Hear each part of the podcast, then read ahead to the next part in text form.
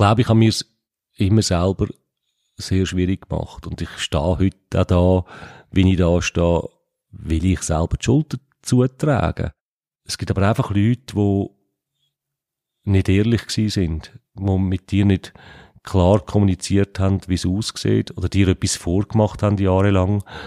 Und, und das ist so das, was so tief sitzt und so, so enttäuscht.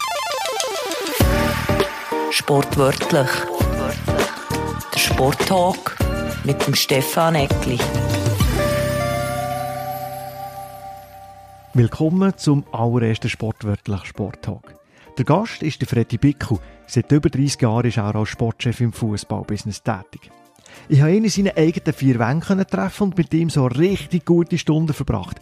Ja, eigentlich es der ganze Tag. Ich habe den Freddy Bickel so erlebt, wie ich ihn seit über 15 Jahren kenne. Von der ersten Minute an offen und sehr privat. Ich glaube sogar, dass er heute ein paar Sachen erzählt, die man so von ihm noch nie hat gehört.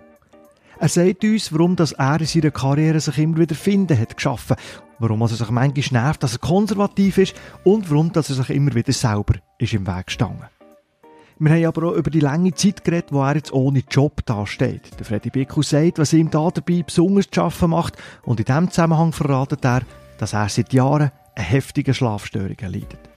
Im ersten Teil erfahren wir also viel Privates von Freddy Bickel. Angereichert mit Fragen von Alain Neff, von Marco Schönbächler, von Erich Henzi oder dem FCZ-Präsident Mancillo Canepa.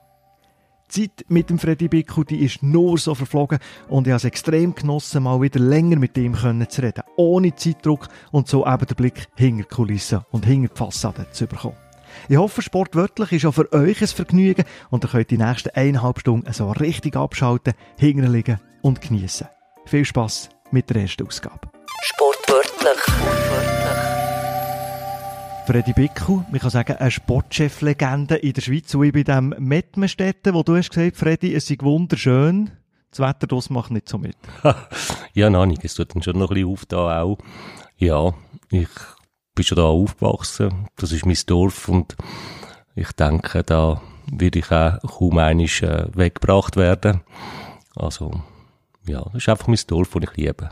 Was macht denn Mettmerstetten aus? Ist es eben der Faktor, dass du hier bist aufgewachsen, dass du jeden kennst, dass die jeder kennt, dass es aber völlige Normalität ist, auch, auch dein Job? Ist es das, was das Dorf für dich so speziell macht? Ja, ich glaube, in unserem Beruf ist man viel unterwegs, vielleicht immer wieder an anderen Orten. Man kann Freunde nicht so pflegen, wie man die gerne möchte. Und dann ist einfach, dann bist du irgendwo die wo du einfach weißt, die Leute kennen dich, sie sprechen dich nicht, man redet nicht gross über das, was du machst oder gemacht hast. Du kannst sein, wie du bist. Und das ist irgendwie eine Konstante, die du da dann immer wieder herbringst. Und das tut mir gut. Und ich muss dann auch irgendwie einmal in der Woche gar nicht mal in, in Dorfbeiz führen oder sehe die, die Leute wieder, die die das Leben lang bis jetzt begleitet haben. Und das, das tut dir gut. Eben, du hast dann irgendwo das Heimgefühl, wo du vielleicht auch fehlt, wenn du immer halt ein bisschen viel unterwegs bist oder deine Beziehungen nicht so kannst pflegen. Als ich aber auf die Wikipedia-Seite gegangen unter Persönlichkeiten, wo so die Promis aufgeführt werden, ist der Freddy Beko nicht drauf. Wie erklärst du den, den Tag im Reinheft? Da das Map steht? Ja. äh, das stört mich jetzt eigentlich gar nicht so groß, aber es wäre mir auch nie in den Sinn das nachzuschauen. Nein, das äh, gibt's denn? Ich glaube, es gibt so, ich glaube, Schriftsteller oder Künstler, aber sonst bist ja du wahrscheinlich schon eins von den bekanntesten Kindern in diesem Dorf. Eben noch eines, es ist gar nicht so ein Thema da und ich müsste jetzt gerade mal nachstellen, also der Uli Prag natürlich, Möwenpick, äh, ist, ist da gewesen. Pepe Lienhardt hat mal lang zu Mettmestetten gewohnt. Äh. Aber, nicht, aber nicht hier geboren und aufgewachsen? Nein, nein, nein, nein das nicht. Nein. Du hast vorhin gesagt, wenn du rumlaufst, ist alles normal. Dann bist du einfach der Freddy, wo man seit klein auf, wo die älteren Einwohner von hier äh, schon, schon seit klein auf kennen, im Jahr. Dann bist du eben nicht der Sportchef und der Prominent. Eben, das ist, das ist das Gute daran. Nein, das, da bin ich wirklich der Freddy und dann, und das musst du dir einfach vorstellen, irgendwo, wenn du in der Schule bist und den Dorfpolizist gehabt hast und heute, heute hockst mit dem am Jastisch und, ähm, bist ein bisschen böse mit dem, was er früher alles angetan hat und eigentlich weißt, dass er es gut gemeint hat und dass er dich auch gut geführt hat. so Sachen sind halt, ja, das erlebst du halt auch im Dorf. Ich meine, damals haben es 1000 Einwohner gehabt, heute hat es 5500. Das ist natürlich ein etwas anderes. Und ich kenne auch viele Leute, natürlich nicht mehr, aber so der, der Härte, der alte Kern, der ist noch da. Und dort tut man es auch untereinander pflegen, dass man sich trifft und miteinander schnurrt und auch zueinander heimgeht. Was sind das? Sind das Schulkollegen von früher? Sind das, äh, das heißt der Dorfpolizist? Äh, der Coiffeur ist es, glaube ich, auch noch, du immer zum Ja, Gleichen ja, gehst? Sind es Lehrer, Lehrerinnen, die du noch, noch triffst?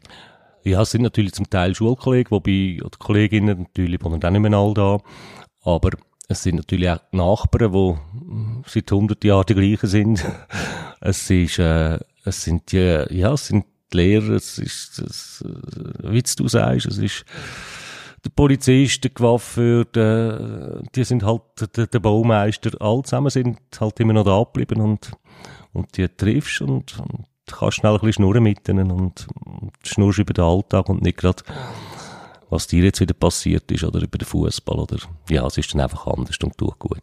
Ich bin mit dem ÖV gekommen und auf dem Weg daher habe ich müssen schmunzeln. Du hast mir nämlich im SMS geschrieben, gehabt, wo ich gesagt habe, ich komme auch mit dem Zug. Ich glaube, es ist etwa 400 Meter vom Bahnhof weg. Ja. Das heisst, du bist noch nie mit dem Zug zu dir Halt, hergekommen. halt, halt. Nein, das ist, ist etwas, was ich wahnsinnig äh, in Wien eigentlich geändert habe. Ich habe ÖV, ja, ist nicht so mein Dings gewesen. Und in Wien habe ich dann einfach viel am Abend äh, bin ich gelaufen, fast jeden Abend. Oder dann habe ich äh, das Tram oder die U-Bahn genommen. Und das habe ich eigentlich ein bisschen daher getragen.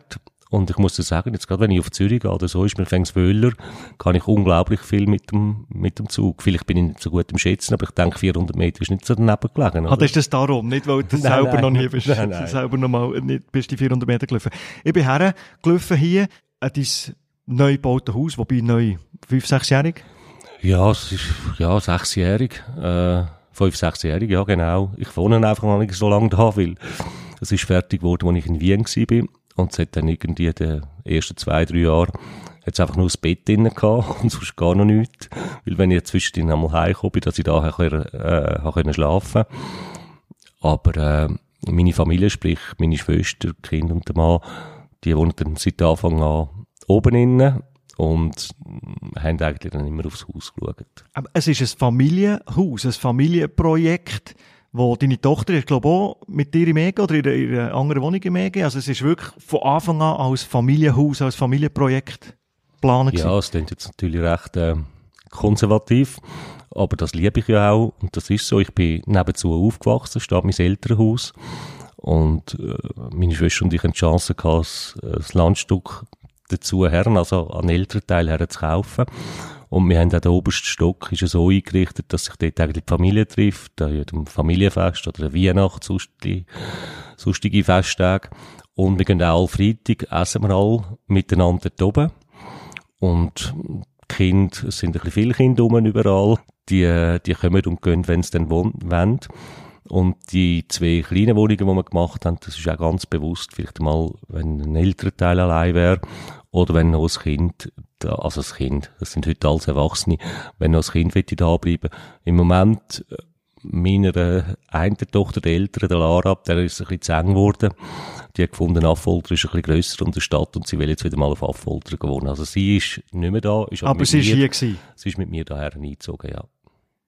Bist du konservativ? Jetzt sagst du, es tönt jetzt ein bisschen konservativ. Das tönt so entschuldigend ein bisschen. Mm, Ja, entschuldigend meine ich es nicht, aber ich denke schon, dass ich ja eher konservativ bin. Also das, das ist schon etwas, die, eben ich habe also die, die älteren Sachen, die du früher gehabt hast. Also ich meine, meine Eltern sind schon da aufgewachsen, die wären nicht aus dem Dorf raus. Und eigentlich, auch wenn ich immer weg bin, ich habe immer ein Stammbein da gebraucht. Also ich habe so die, so alte Zöpfe kann ich sehr schwierig, äh, abhängen das, oder auch so Mödeli, die du hast, wo, wo du weisst, ich lebe damit, das ist so, und ich brauche, ich gehe zum Beispiel alle Jahre auf Paris, ja, und, und ich wohne immer im gleichen Hotel. Ich kann gar nicht, das ist einfach so, und das, und das meine ich, das ist vielleicht so das Konservative, was so ein bisschen durch, durchkommt. Die Wesensart von dir hat sich auch in den Job hineingetragen, wenn man sich von Leuten muss, äh, trennen da wollen wir natürlich auch noch drüber reden. Wo du das Projekt hast am Laufen gehabt, das Haus, habe ich mal in einem Zeitungsartikel gelesen, du lässt es ein bisschen schleifen. Wie kann man denn eine Baustelle schleifen? Heisst das, du hast dich nicht so darum gekümmert selber, oder?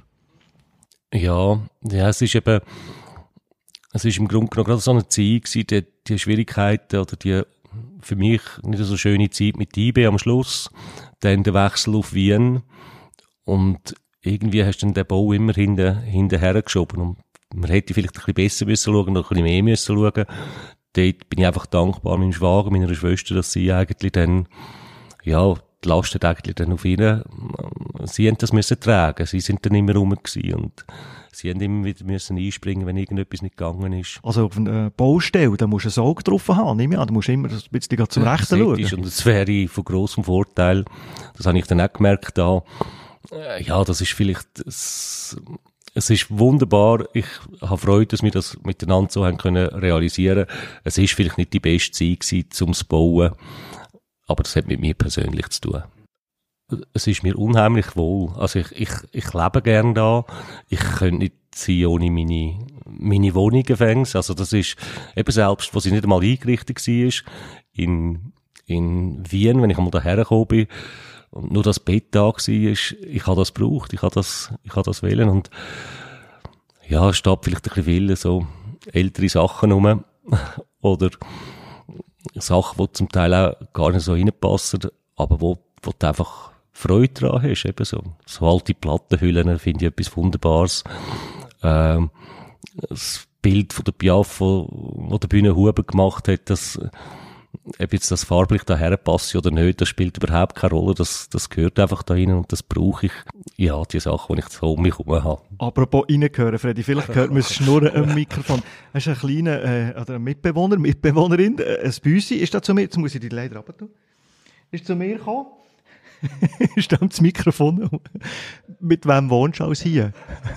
ja, das ist, äh, das ist meinen oder unser Kater, das ist der Sokrates. Das ist eben, der Name ist wunderbar, weil je nachdem, wer zum Besuch da ist, oder ist entweder der Philosoph oder der Fußballer. Und dann, äh, aber ehrlicherweise ist, äh, ist natürlich der Fußballer, äh, darum Sokrates. Und ja, der, der liebt mir heiß, aber er wollte einfach immer um die Leute herum sein. Das ist etwas problematisch. Wahrscheinlich muss er ihn jetzt dann rausrühren. Und Du, ich habe mal etwas gelesen bei diesem Bau, excuse, ich die unterbrechen. Es gibt, es gibt einen Tunnel zu deinen Eltern über. Ist das jetzt wirklich ein Gerücht oder stimmt das? Nein, es, ja, ähm, es stimmt, das ist nur die Halbwahrheit. Es sind eigentlich unterirdisch zusammengebaut, aber man hat nicht durchgebrochen. Wahrscheinlich hat der Vater oder die Mutter ihre Privatsphäre noch ein bisschen wählen und hat dann nicht ganz bis zum Schluss das so äh, zugelassen. Wir müssen jetzt halt oben durch oder aussen durchlaufen, tut aber nichts zur Sache. Man könnte das äh, sofort auftun. Das ist vielleicht auch mal gut für die Eltern, wenn sie vielleicht mal mehr Schwierigkeiten haben, das Leben allein zu bewältigen. Also, selbst der Bub, der gegen 60 geht, nebendran wohnen ist gut, aber zu eng und zu nach ist der doch nicht gut. Ja, äh, aber vielleicht kommt es sogar von den Eltern her, dass dort abgetrennt worden ist. Also, der Sokrates hast du uns jetzt vorgestellt, der ist ihm das Mikrofon rumgeschlängelt. Sonst lebst du ganz alleine da? Ist deine Partnerin Regula, wohnt da? Ja, sie ist jetzt natürlich gerade in der Corona-Zeit viel da gewesen, weil dann hat sie das Landleben auch angefangen zu geniessen. Sie ist aber natürlich eine völlige Städterin, also sie ist schon im Niederdorf aufgewachsen. Sie kann sich das fast nicht vorstellen, da auf dem, auf dem Land draussen. Sie hat auch ihre Wohnung immer behalten in Zürich. Und das ist, denke ich, auch sehr gut so. Aber es ist auch gut, wenn sie da ist. Und ich glaube, eben gerade jetzt in dieser Zeit hat sie das schon auch genossen und die Vorteile vom Mettmistädten schon auch gesehen. Wobei es gibt auch Vorteile, die du, glaub ich, genießt. Weil die erste Frage, wo immer wieder Leute äh, werden stellen, Wegbegleiter von dir, die erste Frage, die kommt jetzt nämlich von der Regula. Lassen wir mal rein, was sie für Fragen hat, an Freddy. Liebe Freddy, nehmen wir an, ich brich mir beide Hände und haben beide Arme im Gips. Was ich weiss, du was kommt. für mich kochen? Ja, das ist natürlich, äh, da trifft sie mich immer wieder, da hat sie nicht so Freude, weil sie hat das Gefühl, ich sage nicht so emanzipiert. Und wo sie natürlich völlig recht hat, ich kann wirklich absolut nicht kochen. Also, wage mich eigentlich keine Küche rein. Aber du hast eine wahnsinnig schöne Küche. Sie ist nicht riesig, aber sie sieht das- so schön aus. Sag das der Regula. Das ist, äh, die Küche habe ich für mich gemacht. Weil ich eine Küche kann brauchen, einfach einen Kühlschrank und eine Kaffeemaschine. Das ist das Wichtigste. Sie verflucht sie natürlich meistens, weil sie sagt, da siehst schon, dass das nie von einer Frau geplant worden ist oder eingerichtet worden ist. Also das passt ihr nicht so und ja, das stimmt, aber der Regula kann ich wirklich sagen, ich würde auf sie schauen und ich würde einfach den Partyservice bestellen. Was kannst du kochen? Also meine Kinder haben ja mal äh, immer, wenn sie da sind, haben einen Bouillon gemacht. Das klingt jetzt so verrückt. Aber ich habe die hergekünstlert. ich habe Käse reingeschnitten, ich habe Eier reingetan, ich habe Gemüse reingeschnitten. Ähm, ich glaube, sie haben sie nie gern gehabt, aber es ist irgendwie gleich äh, legendär geworden und etwa die Leute mir wieder an und sagen, du machst mir nicht eine Bouillon-Suppe. Aber so Teigwaren oder so, das, nein, das, das nein. ging schon. Heiß, Wasser heiß machen und ein bisschen Spaghetti. Ich habe das, ich, ich, ich habe das nie probiert. Und ich bin, ich muss natürlich dazu sagen, ich glaube, seit etwa 40 Jahren lebe ich nur in Beziehungen. Äh, und ich bin das erste Mal eigentlich allein in Wien. Und dort äh, bist du in einem Alter gewesen, wo du nicht mehr so gross in Ausgang bist oder in den Baren an oder sonst irgendetwas, sondern mein, mein Leben hat stattgefunden. Ich habe mich gefreut, am Abend im Quartier innen, äh, essen. Ich habe die Leute dort kennen und schätzen gelernt. Und das ist für mich Abschalten, mein Ausgang, mein, ja, mein anderes Leben gewesen wo du am Abend dann heimgekommen bist und dann dich umgezogen hast, in die Stadt gelaufen bist, zu irgendeinem, den du kennt hast, dort gegessen hast, ein bisschen geredet hast und wieder heim bist. Und das ist das Sozialleben gewesen, das ich so auch genossen habe und geliebt habe. Und die Leute, das ist ja immer noch so. Ich bin jetzt gerade vor zwei, drei Wochen wieder da gewesen und dann gehe ich wieder diese zwei, drei Beizen an, wo ich die heim war. Und so habe ich dann natürlich auch zu Wien nie müssen kochen oder geschaut, dass ich nie muss kochen. Und ich also die Küche wieder können abgeben, so wie ich sie im Empfang genommen habe. Gar nicht gross müssen putzen. Also die Regula muss sich keine Sorgen machen, sollte sie beide Arme brechen, gibt's einfach Bouillon und Partyservice. Zum Beispiel, ja. Wir haben vorhin über dein Haus geredet. Welcher Fußballclub, wo du bist, war? Wir gehen später auf deine Laufbahn neu. Hat dich am meisten äh, die Hütte gezahlt? äh, ja, also ich muss ganz ehrlich sagen, jetzt muss ich ein bisschen ausholen. Ich habe nie die Verträge gehabt, ein Spieler oder ein Trainer hat. Ich muss heute auch noch immer arbeiten, aber das bereue ich auch nicht. Das ist absolut äh, richtig so. Ich hätte vielleicht meine Verträge ein bisschen besser aushandeln Was ich aber muss sagen, was immer gut war, auch für mich, sind, ich habe relativ gute Prämie gehabt, wenn es um Titel, äh, Göpsieg, Meisterschaft oder Champions League gegangen ist. Und von dem her kannst du jetzt selber ausrechnen, also ist mir dann am besten gegangen und mit Zürich sind es drei Titel gewesen und vier Titel gewesen und Champions League, also kann man davon ausgehen, dass wahrscheinlich der FC Zürich am meisten daran gezahlt hat. Du hast gesagt, du hast nie, oder als Sportchef hat man nicht die Verträge, die Spieler haben, die junge Spieler haben, 19-, 20-jährige Spieler haben. Ist das am Anfang ein Problem? Nervt dich das auch? Oder ist das einfach Teil vom Business? Und du weißt, der hat das Dreifache von mir. Er hat mich nie genervt. Also muss ich wirklich sagen, es ist, und auch so, ich, ich glaube, ich bin immer so glücklich gewesen bei meinem Job und bei dem, was ich machen kann. Und, und mir ist im Leben, ist mir gut gegangen. Ich, ich habe mein Dorf gehabt, ich, ich, äh, ich habe mein Umfeld und habe eigentlich nie das Gefühl gehabt, es fehlt mir an irgendetwas, auch wenn es ganz sicher nicht immer so einfach war, auch finanziell nicht einfach war. Und das andere denkst du nicht, was, was Spieler oder Trainer haben. Wobei, man muss auch dazu sagen, auch dort habe ich etwa die Schwierigkeiten, wenn ich von Leuten höre, was jetzt die Fußballer verdienen oder die Trainer verdienen. Okay, das stimmt. Die Spitze kann sich ganz sicher nicht beklagen. Aber ich, ich muss auch sagen, ich kenne Nazi B-Fußball, also Challenge League, äh, sogar eine Super League, wo darauf angewiesen sind, dass sie von die Hause unterstützt werden, weil sie nicht können schaffen oder nicht 100 Prozent können schaffen, Trainings, aber irgendwie vom Verein mit 1500 Franken im Monat zahlt äh, werden. Also das gibt's auch. Und da redest du auch mit Eltern, die dann sagen, ja, ist schon auch schwierig für uns, aber wir wollen ihm das ein, zwei Jahre ermöglichen. Also, noch einmal, wir reden von der Spitze, die dort wirklich auch gut verdient hat, oder gut verdient. Man kann von mir aus sogar sagen, vielleicht zum Teil zu viel verdient. Aber also der grösste Teil äh, ist nicht so auf Rosen gebettet, wie man immer meint. Du als Sportchef verdient man gut, eben mit Prämien vor allem auch. Wird man reich als Sportchef? ja, wenn ich wahrscheinlich etwa zehnmal in die Champions League gekommen wäre und ein paar Titel äh, geholt hätte, dann, ja, dann würde es mir heute sicher gut gehen. So ist es nicht gewesen.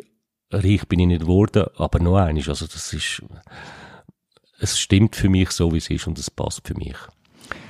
Wenn du jetzt einen Fußball schaust, du hast gesagt, Gemeinschaftsraum gibt es oben im Haus, schaust ausschließlich äh, dort oben mit der Familie äh, Fußball, schaust für dich alleine Fußball, das Zürcher Derby zum Beispiel, jetzt, wo zurückliegt, hast du das, hast du das geschaut? Ja, da bin ich aber live im Stadion gewesen, das gar nichts wieder zwischendrin. Äh, es kommt ein bisschen darauf an, ich schaue natürlich auch zum Beispiel die zweite Bundesliga, muss mich irgendwo damit befassen. Ich schaue den österreichischen Fußball, da ist einmal der Vater oder auch der Schwager nicht so äh, grosser Fan von diesen Ligen. Aber wenn jetzt ein Super League-Match ist, oder auch die Schweizer Nationalmannschaft natürlich, dann gehen wir schon miteinander schauen. Und sonst eher allein in meinem Büro rein da. Und dann ist es einmal, etwa die laufen ja zwei Matches doppelt, also ein Österreicher Match und ein Schweizer Match. Also da habe ich dann auf dem, auf dem Laptop habe ich irgendwie ein österreichisches Fernsehen, wo ich dort schaue. Und nebenzu den, den Schweizer Sport. Wie müssen wir uns den Freddy Bicker vorstellen, wenn man mit dir ein Fußballmatch schaut? Im Stadion oder vor dem Fernsehen, so auf dem Sofa? Bist du ruhiger, lebst mit, stehst auf, schreist um? Also, ja, jetzt muss ich, jetzt muss ich etwas gestehen, es ist mir fast peinlich gewesen. Nein, ich bin eigentlich eher ruhig und schaue wirklich für mich und muss mir das wirklich irgendwo reinziehen. Aber am Derby, und ich kann jetzt wirklich sagen, ich bin völlig neutral dorthin. Also, ganz ehrlich. Aber, du hast natürlich gewisse Verbindungen immer noch mit Spielern oder Spieler vor allem, wo du als, als junge Spieler schon gehabt hast und wo, wo begleitet hast bis heute. Und einer von denen ist natürlich der Blairim Gemaili. Und wenn er es 2-0 macht, da bin ich aufgumpelt. Aber, äh, und hat nachher gedacht, oh nein, das, das darfst du einfach nicht. Und das ist auch nicht, das ist nicht für den FC Zürich so, sondern ich habe mich einfach so riesig gefreut für den Blairim und, äh, hätte vielleicht, ich weiß auch nicht, der, der Busic oder der Arigoni oder wer auch immer das erste Goal geschossen und ich hätte mich auch für ihn gefreut, wäre mir das vielleicht auch passiert. Aber, aber es war so gewesen, weil es, es ist, glaube ich, sein erstes Goal gewesen in einem Zürcher Derby, oder? Ja, ah, Derby weiß ich nicht, aber sicher sein erstes Goal, seit er, seit er, seit er jetzt wieder, wieder zurück ist. Und ja, ich habe mich einfach so riesig gefreut für ihn, dass man also gerade rausgekommen ist. Nach dem Match äh, absolut unnötige Szenen, wo, wo die Fans äh, haben, haben gezeigt, wo runter sind, wo haben Büro in den Sektor geschossen von, von den GC-Fans.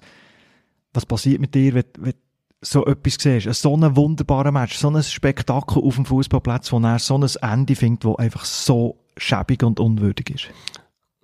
Ich sage ja immer wieder all zusammen das Gleiche. Und vielleicht glaubt man es nicht immer, aber echt, es tut einem als als Funktionär oder als Fan oder das, das beschäftigt einem so unglaublich, das tut einem so weh, weil wir lieben ja den Sport, wir lieben den Fußball und du weißt ganz genau, dass mit zehn Sachen geht das kaputt. Und man hat endlich wieder Leute im Stadion und die Familien kommen wieder und dann passiert das. Und dann kommt man wieder nicht mehr. Also das ist einfach, ich, ich kann nicht nachvollziehen, selbst wenn du so ein verrückter Fan bist, wie du eigentlich das, was du ja liebst, vorsätzlich kannst, kannst kaputt machen. Das ist... Die Frage ist, ob es Fans sind. Ist es denn wichtig gewesen, denen, die dort oben sind, diesen Chaoten, was auf dem Platz ist passiert? Ist denen der Sport echt wichtig? Ja, weißt, wenn zwei, drei einmal aufs Spielfeld springen oder über die Abschrankungen gehen, dann kannst du sagen, ja, das sind jetzt irgendwo Gestörte, die vielleicht mit ganz etwas anderem da sind. Was mich geschockt hat eigentlich, am Samstag ist, dass es so eine grosse Blatter war, wo wirklich über ihn ist. Und das habe ich jetzt selten so, äh, so erlebt. Und es ist dann schon schwierig, immer von Einzeltätern zu reden. Ich bin überzeugt, sie könnten Fußball nicht so gern haben, weil sonst würden sie ihn nicht so kaputt machen. Aber äh, ja, es ist, es ist, es ist unglaublich für mich. Ich, ich ich kann es nicht nachvollziehen, ich verstehe es nicht. Was hat man als Verein für Möglichkeiten? Die sind vermummt, sie sind auch genau gleich angelegt, sie verschwinden dann wieder in der Kurve, egal in welchem Stadion so etwas passiert, und werden dann von der Kurve wieder aufgenommen und können untertauchen, bleiben anonym. Hat ein Verein irgendeine Chance, das zu unterbringen? die Chancen sind klein. Ich glaube, wirklich das beste Mittel oder vielleicht das einzige, was hilft, ist, dass du immer und immer und immer wieder redest und den Kontakt suchst. Weil etwas ist klar, wenn die Fanclubs oder die richtigen Fans würden mithelfen, dann könntest du es rausbringen. Dann hättest du das aus dem, dann hättest du die Leute, die nicht im Stadion willst, hättest du auch außerhalb, die hättest du dann wirklich weg vom Stadion. Also, so eine Kurve in sich Das selber reguliert. Das wäre eigentlich, und da hoffst du immer ein bisschen drauf, dass eine Kurve ja auch sieht, hey, das schadet nur unserem Verein, das, das schadet nur unserem Sport, dass sie dort eigentlich auch mitziehen. Aber ich kann auch nachvollziehen, oder ich habe auch viel Gespräche mit den Fans natürlich geführt. Das sind zum Teil Kollegen von ihnen, das sind zum Teil Serien, wo, wo vielleicht trotzdem schon x Jahre mit ihnen in ein Stadion kommen und sie haben dann Mühe, sich gegen die auszusprechen. Aber im Grunde genommen musst du das wirklich einfach wegschieben, weil noch eines, es, es trifft am Schluss auch die echten, die richtigen, die guten Fans, weil von denen ist immer noch die Mehrheit um, weil sie einfach deinen dein, dein, dein Sport kaputt machen. Und ich weiß jetzt nicht, wie die Liga wird entscheiden, aber es kann ja sein, dass wieder ein Geisterspiel oder zwei Geisterspiele ist, ja. Äh, das ist ja dann das Schlimmste für, für die richtigen Fans selber auch. Das haben wir erlebt wegen Corona und das haben wir gesagt, das wollen wir alle nicht und vielleicht läuft jetzt wieder auf das raus. Was fehlt dir einer Zeit ohne Job? Was fehlt dir im Fußball? Du hast gesagt, du gehst jetzt ab und zu wieder in Stadien. Was merkst du? Was fehlt dir an dem, an dem König Fußball? die Emotionen. Die Emotionen, die du auch selber hast, wo, äh, wo du am Montag schon an den nächsten Match denkst, wo dir durch den Kopf geht, wo, wo du mitfieberst oder mitzitterst oder wo du überlegst, was kann ich machen, äh, was kann ich dazu beitragen, dass wir, dass wir gut aufgestellt sind, dass wir parat sind am Wochenende? Äh, das Wochenende dann selber mit den positiven und den negativen äh, Sachen, die es gibt. Du wirst vielleicht kritisiert, mit dem lebst du auch. Äh, die Fans sind vielleicht unglücklich, du selber auch. Äh, zeigst dich, kannst dich nicht mehr in der Stadt zeigen, weil die dann alles ein bisschen anpöbelt. Also, das sind ja nicht unbedingt schöne Sachen, aber es sind eben Emotionen, wo, und wenn du so lange dabei bist, ich bin jetzt, äh, 1,92 habe ich bei GC angefangen, also es sind irgendwo 30 Jahre. Da, wenn du so mit dem lebst, dann, dann ist das wie eine Sucht, wo, wo du einfach brauchst und wo dir dann wirklich fehlt. Unsere Emotionen, kann ich mir vorstellen, die kannst du dir ja nie anders holen. Die kannst du nicht holen, wenn du ein Match schaust, wenn es dich nichts angeht. Die Emotionen, wo hast du schon die in deinem Leben, wenn du Fußball nicht hast? Ja, das, es ist, das ist wunderbar, was du jetzt sagst und äh, es ist auch vielleicht ein, ein Anschluss jetzt vorher an Jubel her, oder?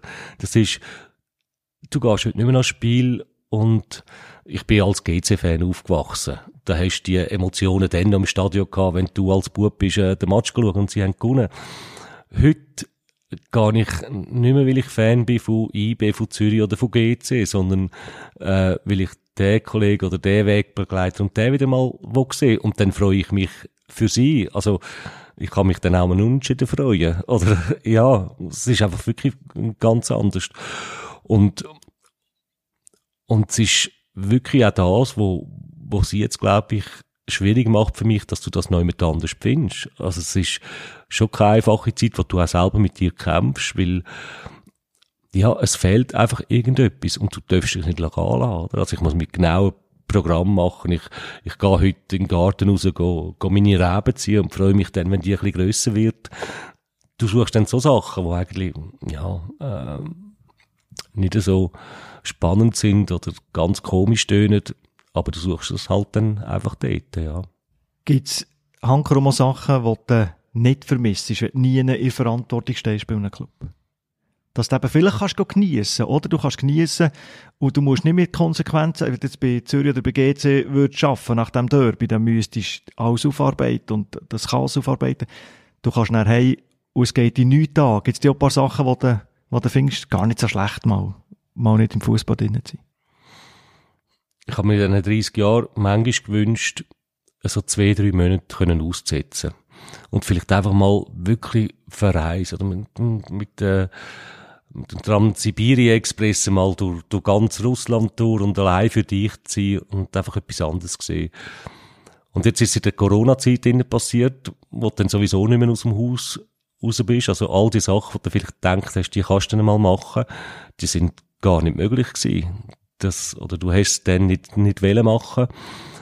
Und, und darum muss ich ganz ehrlich sagen, ich kann nicht so etwas Gutes finden an dieser Zeit, wo ich jetzt nichts habe. Im Gegenteil, ich, äh, ja, das, das macht zu arbeiten, da, da kämpfst, da, du musst dieses Programm machen, du darfst dich nicht legal lassen, äh, du stehst jeden Morgen auf, also habe mir zum Beispiel verboten, dass du irgendwann äh, etwas anderes als sieben oder acht zeigen am Morgen, oder? Weil das willst du nicht. Und Schon schlägst du schnell einreissen so wahrscheinlich. schlägst du einreissen und das, das darfst du schon nicht. Und es ist schon so, dass, dass du jeden Tag trotzdem musst aktiv bleiben Und ich schaue ja auch, ich habe schon versucht, jetzt mit, ich rede mit vielen Trainern, äh, ehemaligen Trainern, wo jetzt vielleicht nicht mehr arbeiten, arbeitslos sind oder auch noch arbeiten, mit Spielern, wo du versuchst, sie irgendwo, ihnen irgendwo zu helfen, wenn sie ein Problem haben.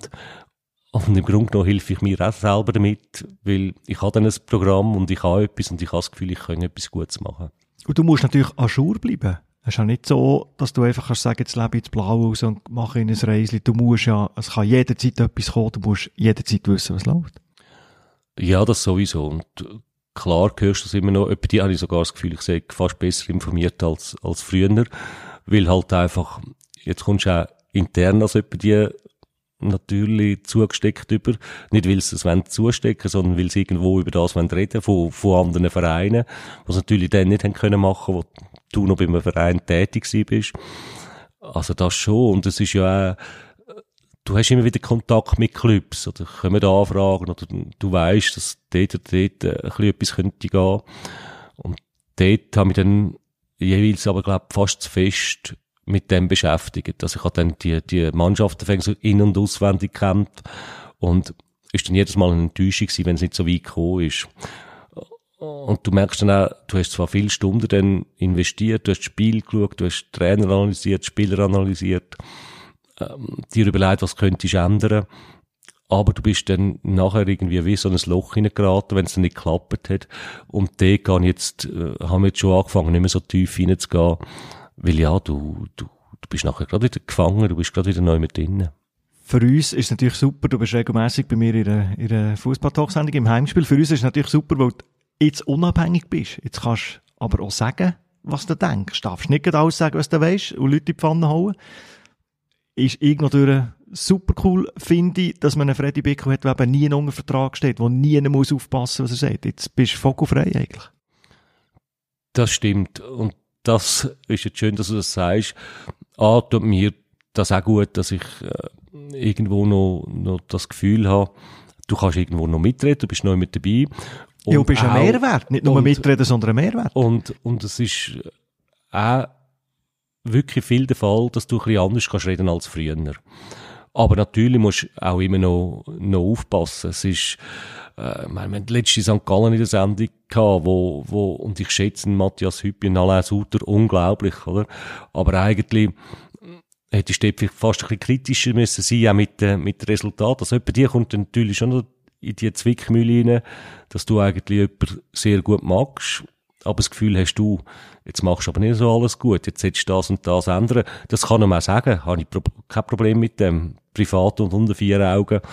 Aber du passest dann immer auf, was du gleich in der Öffentlichkeit sagst. Aber es ist natürlich schon viel, viel einfacher, als, als wenn du irgendwo unter Vertrag würdest stehen. Weil natürlich irgendwann vielleicht wieder ein Job kommt. Und im Fußball sieht man sich nicht zweimal im Leben, sondern unzählige Mal. Also mit jedem, was verkachelst, tust du dir vielleicht eine Tür zu für die Zukunft. Denkst du so Sachen? Nein, ich, also ich muss schon sagen, ich, das ist ja vielleicht auch bei dir mein Problem gewesen, dass ich intern auch etwa die jetzt ehrlich gewesen und einfach Sachen müssen rauslassen, wo mir, wo mir auf dem Herzen gelegen sind. Und ich habe mir in meiner Laufbahn selber immer wieder schwer gemacht, durch, durch eben so, so Sachen. Und da ist auch heute nicht das, dass ich jetzt denke, oh, über den muss ich gut reden oder da darf ich nicht zu böse reden, weil da könnte mal eine Türen aufgehen. So kalkulieren kann ich nicht. Ich tue schon kalkulieren, eben weil, also kalkuliere ich, ich überlege mir dann schon, du, wenn ich jetzt beim Malain finde, Suter, das und das ist nicht so gut, dann sagen wir das mal privat und, und muss nicht gerade alles an die grosse Glocke herhängen, das finde ich schon auch wichtig. Und musst auch nicht immer so tun, wie du alles würdest besser wissen. Noch schnell wenn zurück, oder wenn wir beim Fußball bleiben. Kennst du einen Fußballgott persönlich? Ja, Erich Henzi hat natürlich immer Fußballgott gesagt. Oder Erich Henzi ist auch mit der nächsten Frage. Ja. Salut Freddy. Mich würde interessieren, wieso du so gut jassest. Und ob du eigentlich manchmal nicht ein schlechtes Gewissen hast, äh, deine Freunde ein bisschen auszunehmen. Aber äh, egal, los, ich freue mich gleich aufs nächste Mal. Wünsche dir alles Gute und bis gleich. Tschüss, Freddy. Ciao. Freddy, nimmst du deine Kollegen aus, finanziell? Nein, Es ganz jetzt gar nicht. Und so. sonst wäre es auch gar nicht so schlimm jetzt, weil sie haben alle noch einen Job und ich bin im Moment für jeden Zustupf äh, froh. Also muss ich gar nicht so ein grosses, schlechtes Gewissen haben. Äh, aber ja, Erich ist auch äh, einer von, von so wunderbaren Wegbegleitern und, und Menschen, wo, wo ich dank dem Job habe dürfen kennenlernen und, und wo du schon schätzt, wenn du es siehst. Und wir haben unsere Jassrunden, vor allem immer natürlich unsere legendäre Launen-Weihnacht. Die geht drei Tage. Und da wird eigentlich drei Tage jassert. Dort ist der Erich auch immer dabei. Wer ist jetzt schon noch dabei? Ja, der ehemalige Rechtsanwalt vom, von IB, also ist heute noch Rechtsanwalt, der Beat Luginbühl, der Harry Gemperli ist zwischen ihnen dort, der Marco Schellibaum kommt. Ja, das ist so, das ist so unser Grüppli, wo, wo wir dann wirklich uns in in die Wohnung hineingeschliessen und, und drei Tage am Durchjassen sind und dabei mal alles zusammen ringsum vergessen. Der Erich Henzi hast, äh, wenn er sich zuerst mal die Wege kreuzt, bei IB. Ja, bei IB in Nazi B ist äh, für mich wichtig gewesen, dass wir Berner Identifikationsfiguren zurückholen. Der, der Erich hat in Lausanne gespielt und ich hatte ziemlich schnell eigentlich Kontakt zu ihm gesucht. Und ich habe ihn vorher auch nicht gekannt, also auch nur als, als, als Spieler auf dem, auf dem Platz und zwischendrin mal vielleicht schnell austauscht. Das ist gut gegangen, die Verhandlung. Ich bin mm, unglaublich glücklich da zumal gewesen, dass ich dafür auch können gewinnen für, für IB. Ich glaube, er hat IB auch in all diesen Jahren unheimlich viel zurückgegeben. Auch wenn er jetzt da dazwischen mal, äh, weggekommen ist auf Zürich oder mit mir auf Zürich gekommen Aber ist. du noch. hast ihn auf Zürich geholt, oder? auf Zürich genommen, ja, weil einfach er als, als Mensch, als Persönlichkeit so viel in eine Gruppe kann reingeben kann, wo ich sehr geschätzt habe, wo ich gewusst habe, wie, äh, wie gut das, das kann tun. Und darum habe ich ihn auch dort mitgenommen auf, auf Zürich. Aber im Grunde genommen gehört er natürlich auf Bern und ist dort, äh, dort eine Legende. Und ja, es ist einfach immer wieder schön, wenn du, weil es so normal ist, so einfach ist, so nicht, nichts gespielt, nichts, nichts besser machen. Man ist, wie man ist und kann sich so geben, wie man ist. Und auch wenn ich jetzt immer mal zwei, drei, vier Wochen nicht telefoniere, dann wissen wir ganz genau, dass man immer füreinander da ist, wenn irgendetwas wäre oder irgendetwas würde passieren. Erich Henzi, Fußballgott. Also, äh, geschätzter äh, Freund von dir und gleich, wo hast keine Skrupel im äh, Kohlen aus dem Sack zu ziehen. beim, beim Jassen bist, bist du allgemeine Spielernatur. Oben im Gemeinschaftsraum hast du, glaub, äh, das Kiesbett. Wir wir sind nicht Boccia, sondern Bull, oder? Bull. Ja, ist mir auch gleich, wie du sagst. Es ist einfach, es ist mit kleinen Böllerli, das ist auch gut, ja. Bist du ein Spieler? Ja, ich bin Spieler. Ähm, es ist viele Sachen, die dabei nicht gut sind.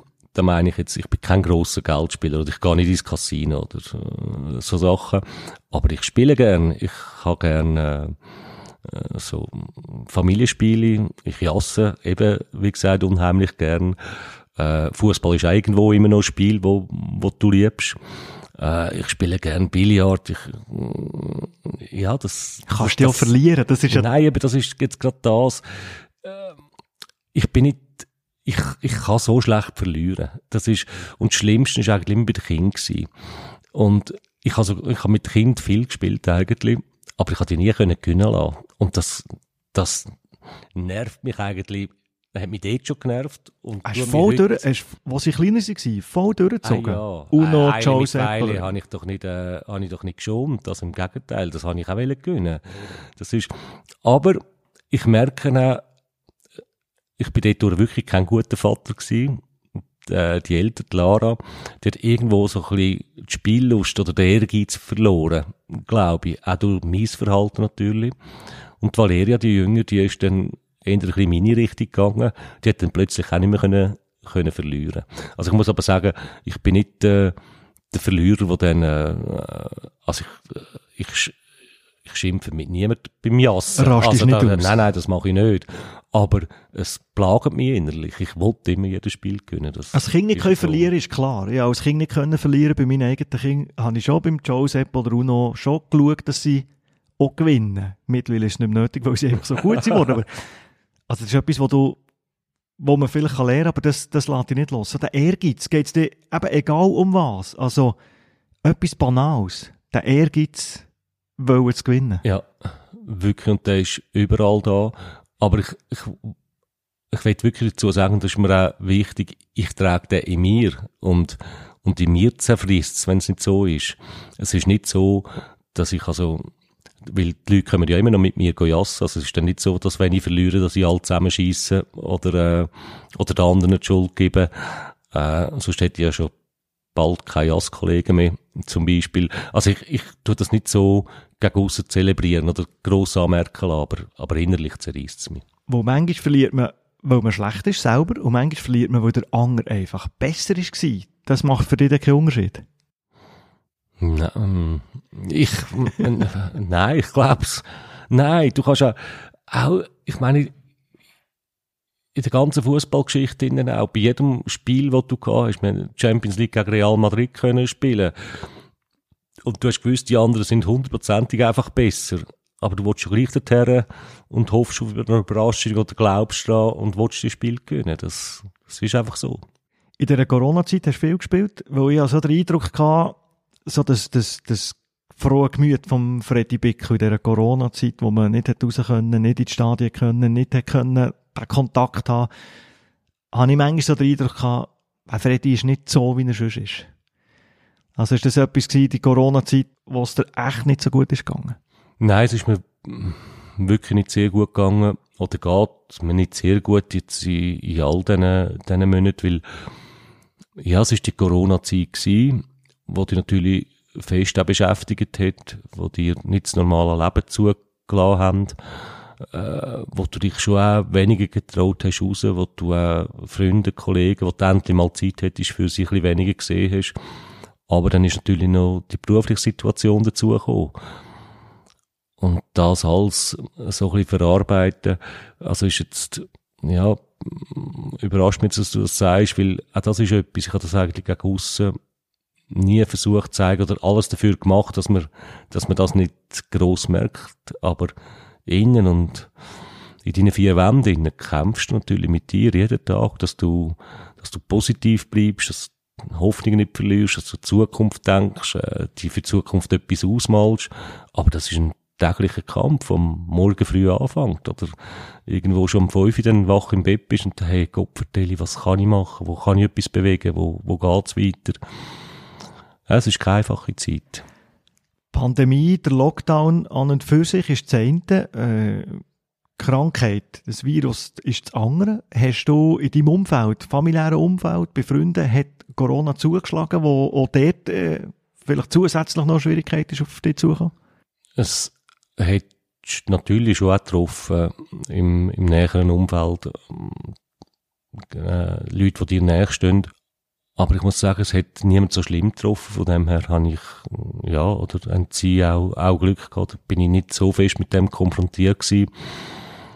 Aber das, wie soll ich jetzt sagen, das nicht komisch stimmt, aber es spielt eigentlich fast nicht wie eine so eine Rolle. Es tut dich trotzdem beschäftigen, oder? Also du hast ja auch, äh, Kollegen oder Freunde, wo, wo Beizen haben, oder? Oder wo du merkst, äh, wenn ja nicht gerade äh, Wirte sein, wo einfach in ihrem Job dann auch nicht weiterkommen oder sich jahrelang etwas aufbauen haben und dann Keine jetzt, Einkünfte mehr haben. Keine Einkünfte, oder? Das ist ja, oder auch der, durch die Regula natürlich auch Kulturszenen hinein siehst, wo, wo dann auch natürlich Kollegen von, von ihr da sind oder kommen oder mit ihnen Kontakt hast und ja, wie die dann leiden, weil sie nicht können auftreten weil nichts mehr finanziell reinkommt und äh, das, äh, das belastet gerade so wie wie Krankheit eigentlich. Also das ist, ja, das hast du natürlich auch noch immer irgendwo mitgetragen oder mit, mitgelitten. Das, noch eines, das ist wirklich, ja, nicht eine Zeit. Also ich glaube, die Zeit hat sich niemand gewünscht. Und ich habe mich aber immer wieder gesagt, los, es geht noch vielen Leuten viel schlechter als dir. Du darfst nicht, du bist nicht der Einzige, der betroffen ist. Also darum habe ich das Corona immer wieder ein bisschen, oder ich wollte jetzt auch nicht Corona Schuld geben, dass ich keinen Job habe oder irgend so Sachen. Ich habe das schon immer versucht zu relativieren und für mich auch immer so anzuschauen, du, es, es, es geht allen nicht so gut in dieser Zeit. Du musst jetzt nicht in Selbstmitleid äh, zusammensinken. Also das habe ich schon auch nicht zugelassen. In dieser Lockdown-Phase habe ich mir gedacht, wenn ich so das Gefühl hatte, die Entschleunigung, dass Beizen zu haben oder dass man im Laden nicht mehr kaufen kann, was man will, ist natürlich nicht schön, aber so die Entschleunigung, die es irgendwo durch hat gegeben, alles ein bisschen runterfahren, wo, wo ich das Gefühl habe, mir, mir macht sich eben andere Gedanken, habe ich mir gewünscht, dass das ein bisschen bleibt. Aber das ist, glaube ich, völlige Utopie gewesen, weil es ist, ja so der Eindruck, dann, wenn es wieder ist losgegangen, mir ist genau in der gleichen Hektik drin. Im gleichen Alltagstrott wie vorher. Gut, eben, noch einmal, ich bin da noch ein bisschen auf dem Land draussen und vielleicht ein bisschen eingebetteter, was ich das Gefühl habe, wo, wo ich wirklich irgendwo schön finde und schätze, man freut sich, glaube mehr, wenn man mal zusammen ist. Man genießt das ein bisschen mehr als vorher. Also wenn du im, im Restaurant wieder mal miteinander eben kannst jassen oder, oder einfach so bei, bei Freunden oder Kollegen reinlaufen. Völlig alltägliche Sachen vorher. Ja, wo, wo du jetzt viel mehr schätzt, als du es vorher geschätzt hast. Gibt es etwas Gutes aus dieser Pandemie, wo man, wo man mitnimmt, Leute entdecken neue Hobby, wo sie sagen, ohne das hätte ich das nicht gemacht. Sie machen sich vielleicht Gedanken über sich selber, reflektieren etwas. Hast du für dich etwas gefunden, wo du das Gefühl hast, dank dieser Pandemie, dank dem Lockdown, habe ich vielleicht wieder, du hast wieder angefangen zu schreiben, du hast ein Buchprojekt mhm. äh, ins Auge gefasst. Gibt es Sachen, die du sonst nicht hättest gemacht? Das hätte ich sicher nicht gemacht. Und das ist etwas, wo ich auch gemerkt habe, ich weiß nicht, ob das Buch jemals rauskommt oder nicht rauskommt, aber es ist jedenfalls in der Schublade drin. Über was geht es? Über Fußball? Ja, es, natürlich geht's über den Fußball. Es ist ein Projekt mit dem Beat Schlatter zusammen, wo wir so versuchen, in Gesprächen Gemeinsamkeiten von, von der Fußballbühne und von der Showbühne aufzudecken. Und es ist natürlich auch äh, sehr äh, persönlich vieles drin das liegt in der Schublade. Wir wissen nicht so recht, wie weitergehen. Ich glaube, schlussendlich spielt es ja gar nicht so eine Rolle. Das ist wirklich etwas, wo, wo ich schon lange haben machen auch für mich, zum Sachen verarbeiten. Und das ist sicher etwas, was mir sehr gut da hat, was mich auch wieder weitergebracht hat. Egal, was jetzt schlussendlich passiert mit dem oder nicht. Und das sind eine von den wenigen Sachen, die du jetzt kannst vielleicht rausnehmen, die nicht so negativ waren in dieser Zeit. Drin. Ist der fertig geschrieben? Ist es nur noch ein Skript, das der Verlag, am Verlag muss Geld drucken? Ja, es sind eigentlich 150 Seiten, sind fix fertig geschrieben, also 150 Buchseiten. Äh, man könnte es jetzt noch ein bisschen ausbauen auf 50, 100 Seiten mehr, problemlos. Das haben wir jetzt einfach, die Ideen sind da, man wüsste auch, wie man es würde machen, aber da kommt es natürlich darauf an, wann kommt es denn überhaupt raus, dass du dann noch ein bisschen aktuell bist oder nicht. Also du hast ja dort irgendwo noch Spatzig am Schluss geben, aber 150 Seiten wären eigentlich druckreif, ja. Und wie jetzt heissen, Freddy Bickel, die grosse Abrechnung? Sind Anekdoten? was, ist, was ist drin? Nein, es sind, ja, es sind viele natürlich Geschichten, die, die du erlebt hast. Der Beat auf der Bühne oder ich, äh, ich in der Fußballclub. Für mich ist es wichtig, dass es keine Abrechnung ist. Klar, kommt der eine oder andere vielleicht nicht so gut weg, weil ich auch das Gefühl habe, er sei nicht so gut gewesen. Aber ich habe es so immer aufgebaut, dass ich dann immer auch die positiven Sachen bei dem gesucht habe. Selbst wenn es jetzt, sage ich, ein, ein Gegner, ein Find von mir war oder, oder mit jemandem, den du gar nicht verstanden hast. Aber das ist eigentlich schon das. Ich, ich, wollt, ich kann nicht eine Abrechnung machen. Anekdoten, die amüsant sind, nehme ich mal an. Sachen, die du vielleicht nicht hast dürfen erzählen.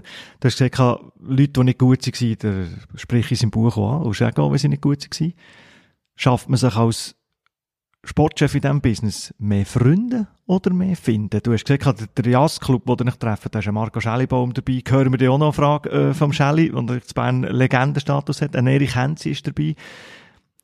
Viele sagen immer, im Fußballbusiness Freunde gibt es nicht richtige. Kaum ist einer weg, ist er aus den Augen, aus dem Sinn. Aber das, du bist jetzt das Beispiel, dass es also so Freundschaften gibt, die über Jahrzehnte haben.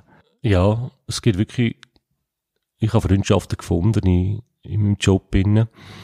Aber ich glaube, das ist einfach darum, äh, weil es alles Leute sind, die sich selber nie zu wichtig genommen haben, wo auch, äh, ja, irgendwie immer gewusst haben, was, was aneinander haben und wo auch gewusst haben, wie das Geschäft läuft. Also, dass du vielleicht nicht immer so Zeit kannst haben, aber dass du eben füreinander auch da wärst. Das sind nicht so viele, das ist klar. Und der grösste Teil ist schon so, dass du dann mehr finden eigentlich hast. Also, dass, du machst dann nicht noch Freunde dort, du kannst dir auch nicht noch Freunde machen, aber ich glaube, gerade bei Spieler oder Trainer ist mir immer wichtig gewesen, dass auch wenn es negative Entscheidungen hat müssen geben oder du Verträge nicht hast können verlängern oder einen Trainer einmal entlassen, dass das eigentlich immer auf einer auf einer guten Basis, sofern das, das gut kann sein, aber vor allem auf einer ehrlichen Basis ab, abläuft. Und das ist etwas, was ich glaube immer so versucht habe und ich habe immer versucht, den Mensch im Mittelpunkt zu stellen und nicht der Club jetzt oder die Mannschaft oder die Clubpolitik nur eins. Das ist natürlich auch viel zum Verhängnis geworden, die, die, die Sachen. Aber ich glaube, das hat dazu auch geführt, dass heute noch Spiele mir, mir anrufen, äh, oder vorbeikommen, wo ich früher als 14-, 15-Jährige, äh, hatte und ihnen versucht habe, so können zu laufen, ähm, oder äh, zu helfen. Und das tut dir irgendwo gut. Da merkst du, dass du nicht nur alles falsch gemacht hast, dass die eigentlich Kontakt mit dir immer noch suchen. Aber sonst ist, ja, die Findschaft ist natürlich auch relativ groß. Über die Findschaft und auch über andere Sachen natürlich äh, soll das auch noch das Thema sein. Der Sokrates ist übrigens wieder bei uns. Apropos Corona-Zeit, apropos äh, ehemalige Spieler, Freundschaften, wir haben eine nächste Frage. Sali Freddy, da ist der Schönbi. Und meine Frage wäre an dich, ähm, hast du jetzt in der Corona-Pause sicher mit vielen Mu Musikproduzenten und Producers Kontakt gehabt und äh, auch mal ein bisschen Musik für die jüngeren Leute. Du kannst ja so gut singen. Äh, ja, würde mich freuen, mal äh, so einen so einen hippen Track von dir zu hören. Ein hippen Track wünscht sich der Schönbi. Das wird um nicht erfüllen, aber ich habe jetzt wirklich, wirklich Freude, äh, höre ich ihn. Ich habe unglaublich viel über ihn nachstudiert. Ähm, ich habe ihn sehr geschätzt. Ich habe natürlich auch lange dürfen begleiten. Und ja, ist, ist, es tönt jetzt so, ich, ich habe ihn immer sehr geschätzt. Ich habe äh, seine Familie kennengelernt und es hat mir wehgetan, wenn er hat müssen Abschied nehmen. Das muss ich sagen. Das ist etwas, wo, wo ich jetzt auch mit Weggefährten von ihm äh, schon drei, vier mit ihnen darüber geredet habe, auch mich erkundigt hat, wie es auch ihm geht. Vielleicht ist es richtig vom FC Zürich, rein sportlich gesehen, aber das sind schon Sachen, die mich, äh, wo mich immer beschäftigt haben, wo ich glaube nie so hätte können beenden, wie es jetzt Zürich beendet hat. Weil eben über die gibt es einfach etwas Größeres als nur der Fußball. Aber da kommt wieder der Wesenszug von dir, oder? Die Charaktereigenschaft, alte Zöpfe. Anfangsbecher, ja, konservativ, ist, äh, alte Zöpfe abschneiden. Also das ist jetzt etwas, wo du wahrscheinlich im, im, im Job innen hättest gewährt, äh, dass man da Zopf abschneidet. Aber kommen wir kommen schnell zurück zu, zu seiner Frage. Ein fresher ja. oder ein, hipper Track. Nein, Wann gibt es einen hipper Track? Nein, das wird, äh, sowieso, ich, ich singe, äh, gib's ja zu, ich, man weiß es, ich singe unglaublich gern aber ich kann nicht singen. Und es ist, äh, Zum Glück hast du es du gesagt. Nein, das ist ich so. Kenne ich kenne nur eins, Bückel auf dem Schnückel, irgendetwas. Mein Schnückel hat einen Bückel. Mein Schnückel hat einen Bückel. Aber es hat vorher schon einen Track gegeben von dir, in der Auflage von 3000 Leuten. Äh, 3000 äh, Auflagen, ja, Schallplatten oder CDs. Äh, die hat man sogar müssen vergrössern im Fall. Das ist dann, äh, äh, da, wo die Liebe einen zu Hause fand. Das ist, ja, äh, ich, Aber in Hyperrad bist du nicht gewesen? Nein, es ist ja so, dass mich äh, eigentlich immer viel äh, mehr Schaden zugeführt hat als irgendetwas anderes, weil alle haben mich angezündet und gesagt, du, was musst du jetzt das machen? Und spinnst eigentlich. Und es ist, aber es ist für mich gewesen, es ist nicht für eine Öffentlichkeit gewesen, es hat mir gut getan. In Form von, jetzt machst du dich lächerlich mit so etwas, ja, so Sprüche. Ja, und äh, das ist aber, das hat nicht zählt, weil es ist wirklich äh, für mich gewesen, und ich, der, mein Schnickel ist ein Bückel, das ist eigentlich über den Beat Schlatter dann gelaufen und er ist der gewesen, wo, wo dort äh, das zweite Mal IB-Geschichte nicht so gut gelaufen ist, äh, wo das passiert ist, hat er mich gerade angerufen und gesagt, hey Freddy, ich muss dir etwas geben, ich weiss es, du musst jetzt etwas machen, sonst kommst du da nicht raus, komm, ich nehme den Platten auf.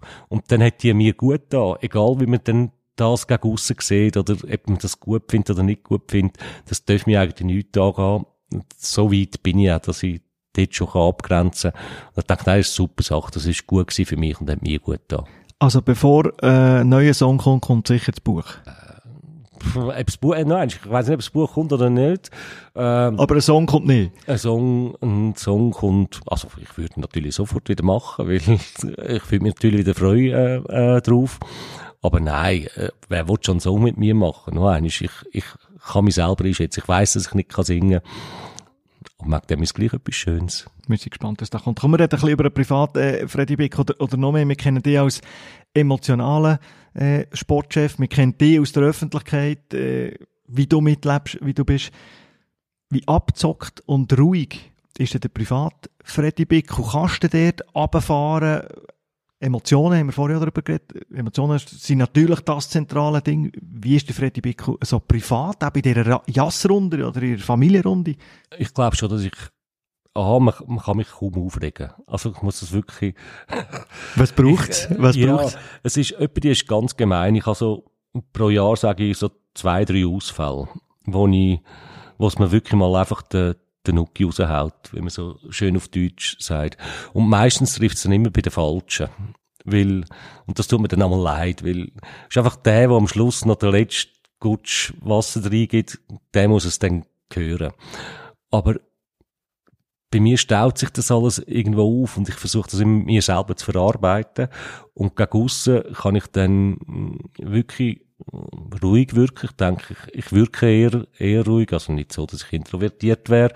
Aber, und es kann mich auch kaum etwas nerven. Und im Gegenteil, ich, ich sage der Familie oder der Regula du, wie kannst du dich am Morgen schon auf etwas, äh, über etwas aufregen? Die Energie lade ich mir schon gar nicht ab. Zapf. Also, wenn jetzt die Kaffeeschale zuerst wieder musst wechseln, weil sie überläuft am Morgen, dann, dann ist das so. Dann kann ich mit einem Lächeln dran herstehen und die Regula ruft dann vielleicht äh, schon gewaltig aus, was das wieder für ein Tag ist. Das kann ich gar nicht, da kann ich mich nicht in etwas reinsteigern. Da bin ich eigentlich, ja, ich glaube schon ausgeglichen und, und, und ruhig. Aber angenommen, das Fass ist randvoll. Vielleicht ein bisschen mehr und er kann irgendjemand etwas Falsches sagen. Was passiert denn? Also ein, zwei, dreimal im Jahr wird der Freddy Bick aus ihm der Hut lebt.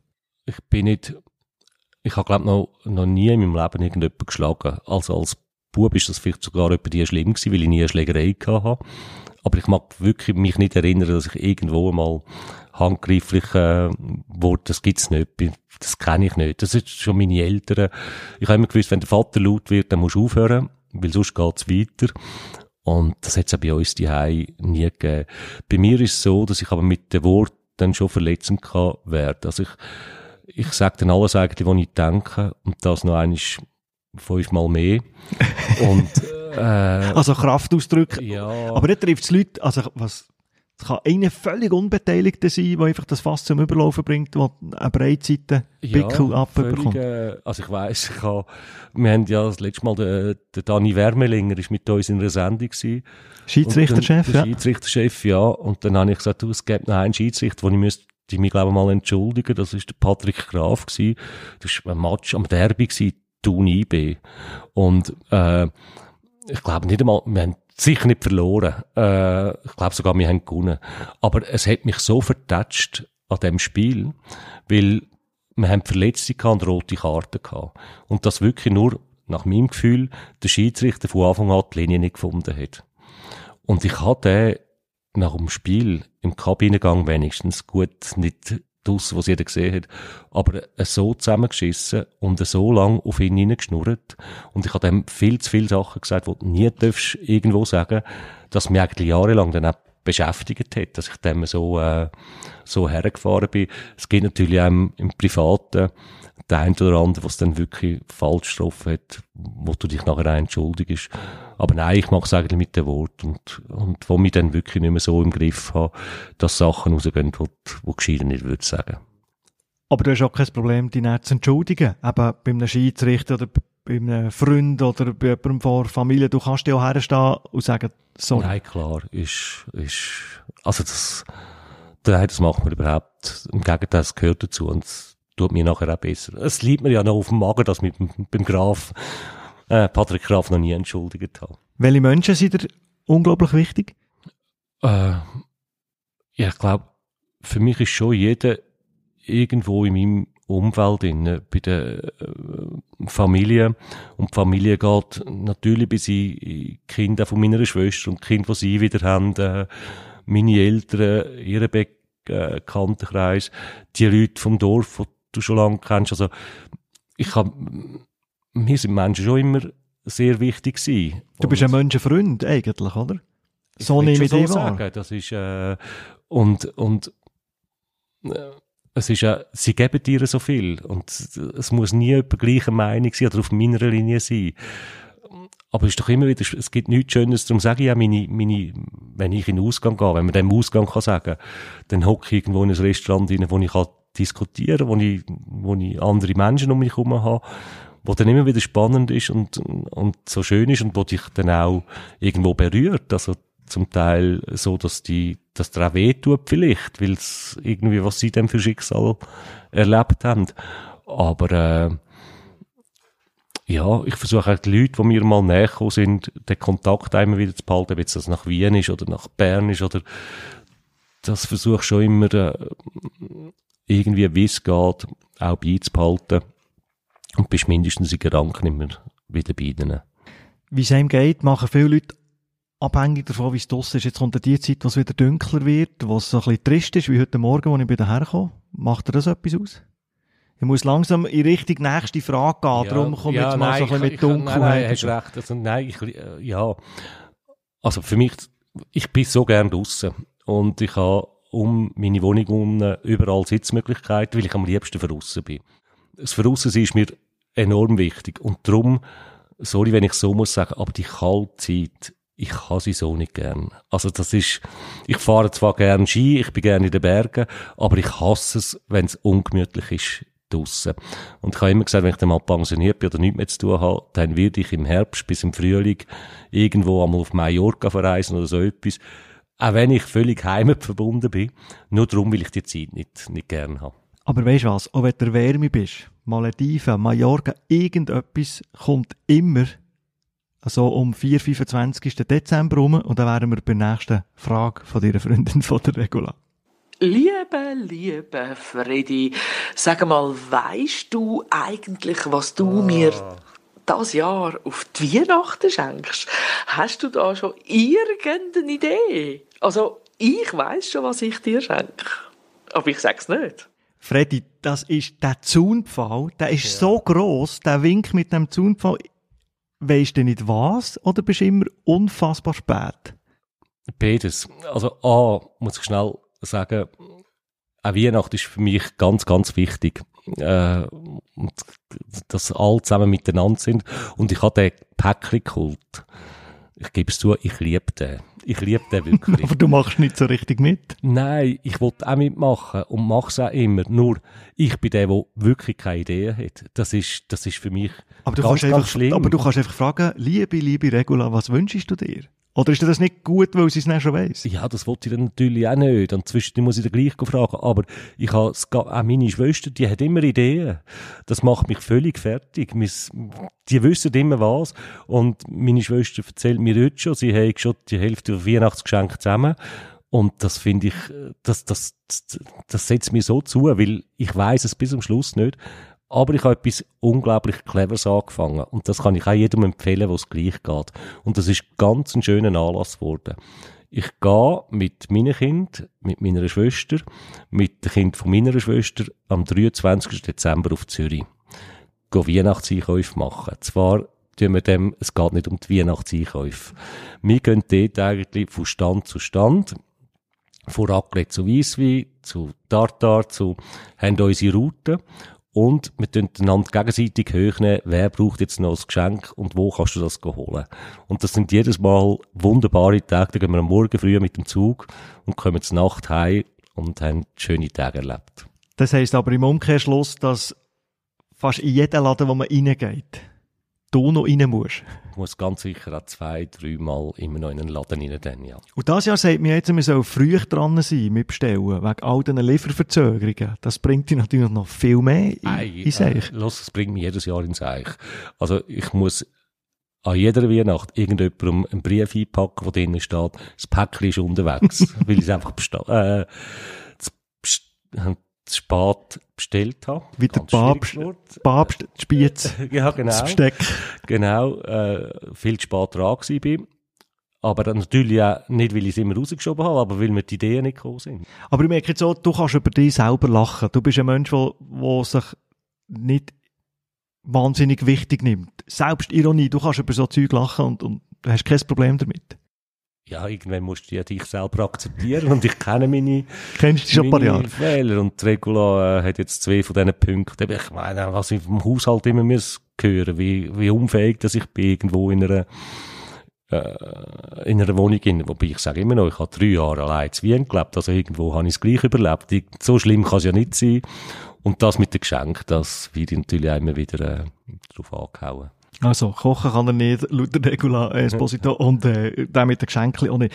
Wie gut kannst wie gut kannst du abschalten, je nachdem, was in deinem Leben gerade so aktuell ist. Wenn du jetzt hier in so in deine Oase kommst, wo du dich daheim fühlst. Eben ganz, ganz schlecht. Und das ist wirklich seit, seit Jahren ein grösses Problem von mir. Ähm, ich habe schon mal gesagt, ich versuche dann immer eigentlich, wenn ich unter Leuten bin, dass ich, dass ich positiv bin, dass ich denke immer, ich muss nicht meine Scheisslaune dort jetzt auch noch hertragen. Die haben auch selber ihre Sachen zum Tragen. Ich probiere ein ausgeglichen zu sein mm, und trage dann das mit mir allein aus. Und das hat dann viel zu tun natürlich, dass du dann ganz schwer hast, zum, zum das abschalten. Also ich habe seit Jahren grosse Schlafstörungen. Ich kann nicht mehr als ein, zwei Stunden aneinander äh, schlafen, dann verwache ich und dann rattert und, und tut das, äh, versuche das zu, zu verarbeiten. Das ist dann vielleicht, und vielleicht ist es auch nicht so gut, dass ich nur zwei, drei Mal im Jahr so ausflippe. Vielleicht wäre es die besser, ich würde schneller rauslassen, dass du eben etwa die mal etwas äh, kannst, kann- kannst ablegen. Äh, auch all die Sachen, die dir jetzt im Privatleben, äh, die, wo gescheitert ist, oder eine Beziehung, die auseinander ist, wo du eigentlich, wo ich heute noch irgendwo immer noch umtrage und sage, du, was ist dort nicht gut gewesen und, und wo hast du dich eigentlich falsch verhalten? Oder die, die, die Abschied bei den Club, äh, Zürich, GC, IB, das ist immer noch in dir drinnen und dort kann ich weg, ganz schlecht, schlecht das wegschneiden. Das Aufwachen hast du jede Nacht. Nach ein, zwei Stunden wachst du auf und dann rattert. Also du findest dann nicht wieder den Schlaf innerhalb von ein paar Minuten. Nein, also ich habe das jede Nacht, ja. Ich schlafe also zwei Stunden aneinander, mehr geht ganz sicher nicht. Und entweder schlafe ich dann nach einer Viertelstunde wieder ein, oder dann ist es so, dass ich ein bisschen rumlaufen muss. Und dann kann ich aber nach einer halben Stunde wieder ins Bett und dann schlaft es gerade wieder. Aber ja, mehr als zwei Stunden eigentlich wirklich nie. Das ist doch das Schlimmste, wenn wir Nacht aufwacht. Das gerade kürzlich gehabt. Man weiss, wir könnten noch drei Stunden pausen und dann denken wir an das Projekt und an das beim Arbeiten und an das und dann hast du verloren. Jetzt hätte ich von dir einen Tipp erwartet. Was, was, was macht man? An was denkt man, dass man nicht mehr denkt? wüsste ich auch gern, das habe ich eben auch nicht. Aber ich kann dir etwas sagen. Wenn du auch das Schlafen, das klingt jetzt vielleicht für viel schlimm, aber du musst ja das irgendwo akzeptieren und ich lebe heute wirklich mit dem. Also Ah, du regst dich nicht auf. Wenn du aufwachst, nervst du dich nicht. Es, es ist ja so. Was ich jetzt? Ich muss es annehmen. Ich will mich nicht verrückt machen damit. Und das hilft mir vielleicht auch, dass ich, ja, nach Viertelstunde, Halbstunde dann immer wieder kann, kann einschlafen Wem bist du bis heute böse, wo, wo du sagst, du hintersinnst ja immer wieder, wo habe ich Fehler gemacht, wenn ist was nicht gut gelaufen? Gibt es so, gibt's Leute, gibt es Menschen, privat oder im, im, im Businessumfeld, wo du bis heute hässig bist auf sie? hässig oder böse kann ich nicht so sagen, aber einfach so richtig, richtig enttäuscht. So enttäuscht, dass das heute noch wehtut. Und das hat eigentlich nie damit zu tun, dass, oder ich muss so sagen, ich weiß, dass ich einmal etwas dazu beitragen habe. Das ist ja so, dass, dass zu Trainingen gekommen ist, ob im Privaten oder, oder im Job. Es gibt aber einfach Leute, die nicht ehrlich gewesen sind, die mit dir nicht klar kommuniziert haben, wie es aussieht, oder dir etwas vorgemacht haben jahrelang. Und, und das ist so das, was so tief sitzt und so, so enttäuscht, dass man, weil ich, noch ich bin schon immer einer, der immer versucht hat, Probleme anzusprechen, über das zu reden und irgendwie aus der Welt zu schaffen. Und wenn es die Seite gegeben hat und die Seite gesehen hat, dann habe ich das können akzeptieren. Und dann bin ich auch der gewesen, der einen gemeinsamen Weg jetzt, jetzt gesucht hat.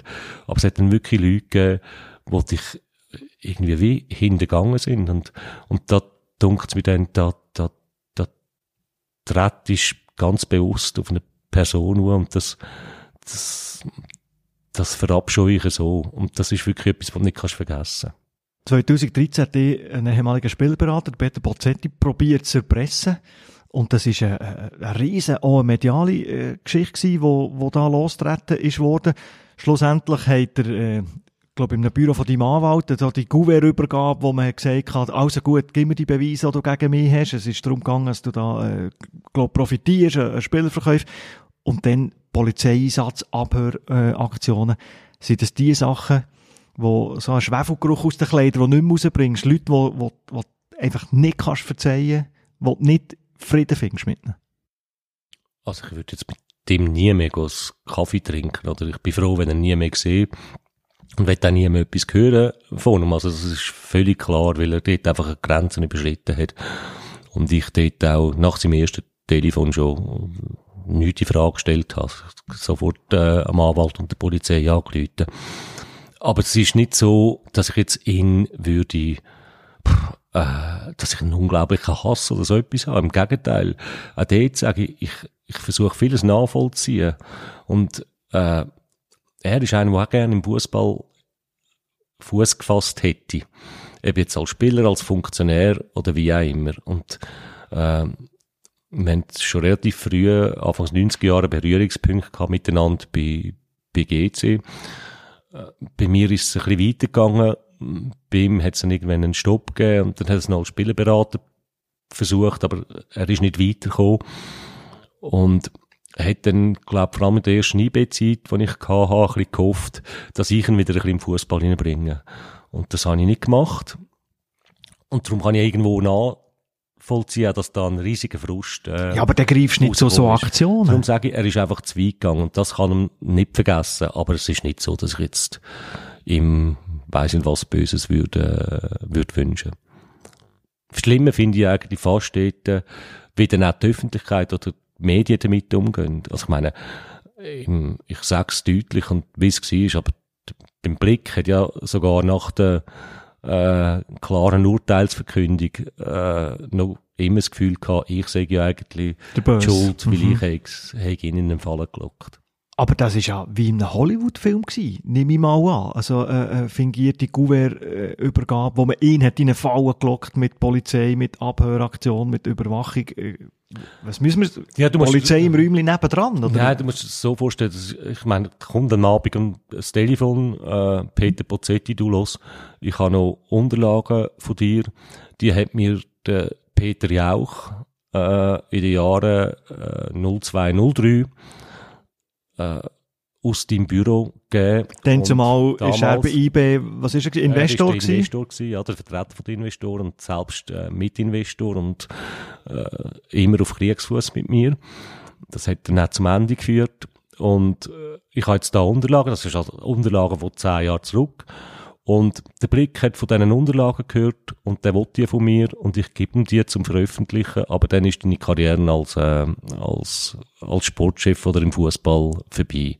Zu ihm, ja, was, was willst du für Unterlagen haben? Also ich, es kommt mir nichts in den Sinn. Ich, ich wüsste wirklich, ich habe mal, ich has und, und ich habe abgehängt und an einem Anwalt, zuerst der, der Andi Reis, der Präsident von meinem damaligen Arbeitgeber sofort zuerst informiert, dann einen Anwalt informiert und dann zusammen der, der Polizei angerufen. Und dann hat man einen, einen Weg gesucht, wie man jetzt weitergeht. Die Polizei hat, was ich nicht gewusst habe, von ihm Telefon abgelost, hat äh, dann uns geraten, dass man ihn ins Anwaltsbüro einlädt und versucht dort Geld gegen die Ware auszutauschen und sie das Ganze überwachen mit äh, Kameras, mit Mikrofonen. Und du bist verkabelt gewesen, verwandt? Nein, es ist, ich weiß nicht, wie ich das alles darf sagen, wie die Mikrofone versteckt werden in den Räumen aber es ist ganz interessant gewesen, wie Kameras versteckt werden und sie sind im Nebenräumchen gesessen. Und sobald er natürlich dort äh, sich klar zu erkennen gegeben hat, dass er etwas erpressen will, dass er etwas rausholen will und jetzt austauschen will. Gegen Bargeld? Dann, gegen Bargeld, dann ist dann die Polizei gekommen und hat hat zugeschnappt, ja. Ich meine, das ist eine, das ist eine Situation, das ist eine Aktion, ich weiß nicht, wie Menge von tausend Leuten so etwas erlebt. Das ist ja unfassbar eigentlich. Ja, nein, das ist, äh, ist wirklich nicht schön gewesen. Und auch dort wieder natürlich die Öffentlichkeit oder die Medien, oder dort denkst du auch die Familie, wie die einmal drunter leidet. Also, noch eines, du kannst nichts dafür, dass du in so eine Situation hineinkommst. Und trotzdem musst du am Schluss noch irgendwie rechtfertigen. Um rechtfertigen oder wehren, oder? Also, es ist ja auch so gewesen, übrigens, dass die Unterlagen, das ist ja, äh, man hätte ja natürlich geprüft, wo die gewesen sind, aber es ist absolut nichts drunter gewesen, wo irgendwie, irgendwo etwas gezeigt hätte oder nicht bekannt gewesen wäre. Und der kommt natürlich sofort eben medial ist, ja, Sportchef, bist sowieso mit dem bei immer gerade im Knast, wo alles so dubios ist. Geschäft sein. Das ist eben dann genau dir um die Ohren geflogen, dass man selbst, äh, was er geheißen der muss, der muss in Knast oder bedingte Freiheitsstrafe. Ja, ja, aber der Bickel hat sicher auch Dreck im Stecken. Ja. Das ist, ich glaube, das bringst du einfach nicht los. Und jetzt, ich muss, ich behaupte wirklich, ich habe viele Sachen gemacht, die man vielleicht nicht macht. Ich habe äh, äh Sachen nicht gut gemacht, aber ich habe immer geschaut, dass ich jeden Morgen in den Spiegel schauen kann. Was hast du gemacht, was man nicht sollte? Ja, einfach äh, vielleicht einmal ein Transfer oder äh, wo nicht gut war für den Verein oder dass ich mich zu fest aufgeregt habe oder dass ich zu fest für etwas gekämpft habe, wo dann vieles andere auch kaputt gemacht hat. Ähm, oder wenn ich mich in meinen Beziehungen äh, verhalten habe zum Teil. Aber ich habe nie denke ich, etwas gemacht, wo irgendwo in einer Grauzone ist, wo einfach nicht mehr, nicht mehr geht. Und ich meine, die erste IB-Zeit, 99 bis 03, die hat ja auch in einer Polizeiaktion geändert. Und dort ist auch über Monate lang jeden Tag in der Zeitung gekommen, das und das passiert, das Bickel und das Fischer passiert. ist dann das Genau, das ist das gewesen. Und das ist ganz schlimm gewesen. Meine Kinder sind damals in der Schule gewesen und sie sind einmal am Abend heimgekommen äh, oder am Nachmittag und dann gesagt, äh, die Kollegen haben zu uns gesagt, der Papi muss ins Gefängnis, oder? Und ich glaube, ich hätte die Zeit nicht durchgestanden, wenn ich nicht genau gewusst hätte, äh, da wird nichts kommen. Sie können nichts finden, weil einfach nie irgend, irgendetwas war. Bedeutet nicht, dass ich alles richtig gemacht habe, überhaupt nicht. Aber ich habe gewusst, dass ich mir rechtlich nichts vorwerfen kann äh, oder bestimmt nicht bewusst etwas Rechtliches falsch gemacht habe.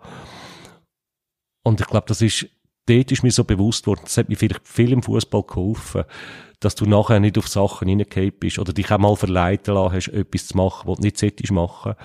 Weil hätte ich das dort nicht gehabt, in diesen jungen Jahren, sage ich jetzt noch, der, der Halt, dass du gewusst hast, es kann dir nichts passieren und das ist der wichtigste für die Familie, äh, aber das hätte ich nie mehr verlieren Und darum ist es vielleicht ein gutes Zeichen gewesen von oben, dass das ein Warnschutz war, dass in der späteren Karriere du auch auf dem Weg weitergehst und nicht irgendwie vom Weg abkommst.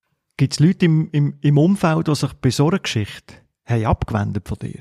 Oder hast du da die volle Rückendeckung von, von Freunden? Da muss ich schon sagen, das ist äh, immer wieder, äh, auch da im Dorf oder in deinem näheren Umfeld, habe ich schon den Halt immer wieder gefunden. Und, und auch die Familie, die immer hinter da war. Also von dem her kann ich mich überhaupt nicht beklagen. Im Gegenteil, habe ich mich gut äh, aufgehoben gefühlt. Wir wollen deine Eltern nochmal ins Spiel bringen. Und zwar, ich möchte ein bisschen auf deine musikalische Seite raus. Du hast schon gesagt, äh, das Edith Piaf-Bild hängt da bei dir in der Wohnung gemalt vom, vom Bühne Huber. Die Musik, die so wichtig ist für dich.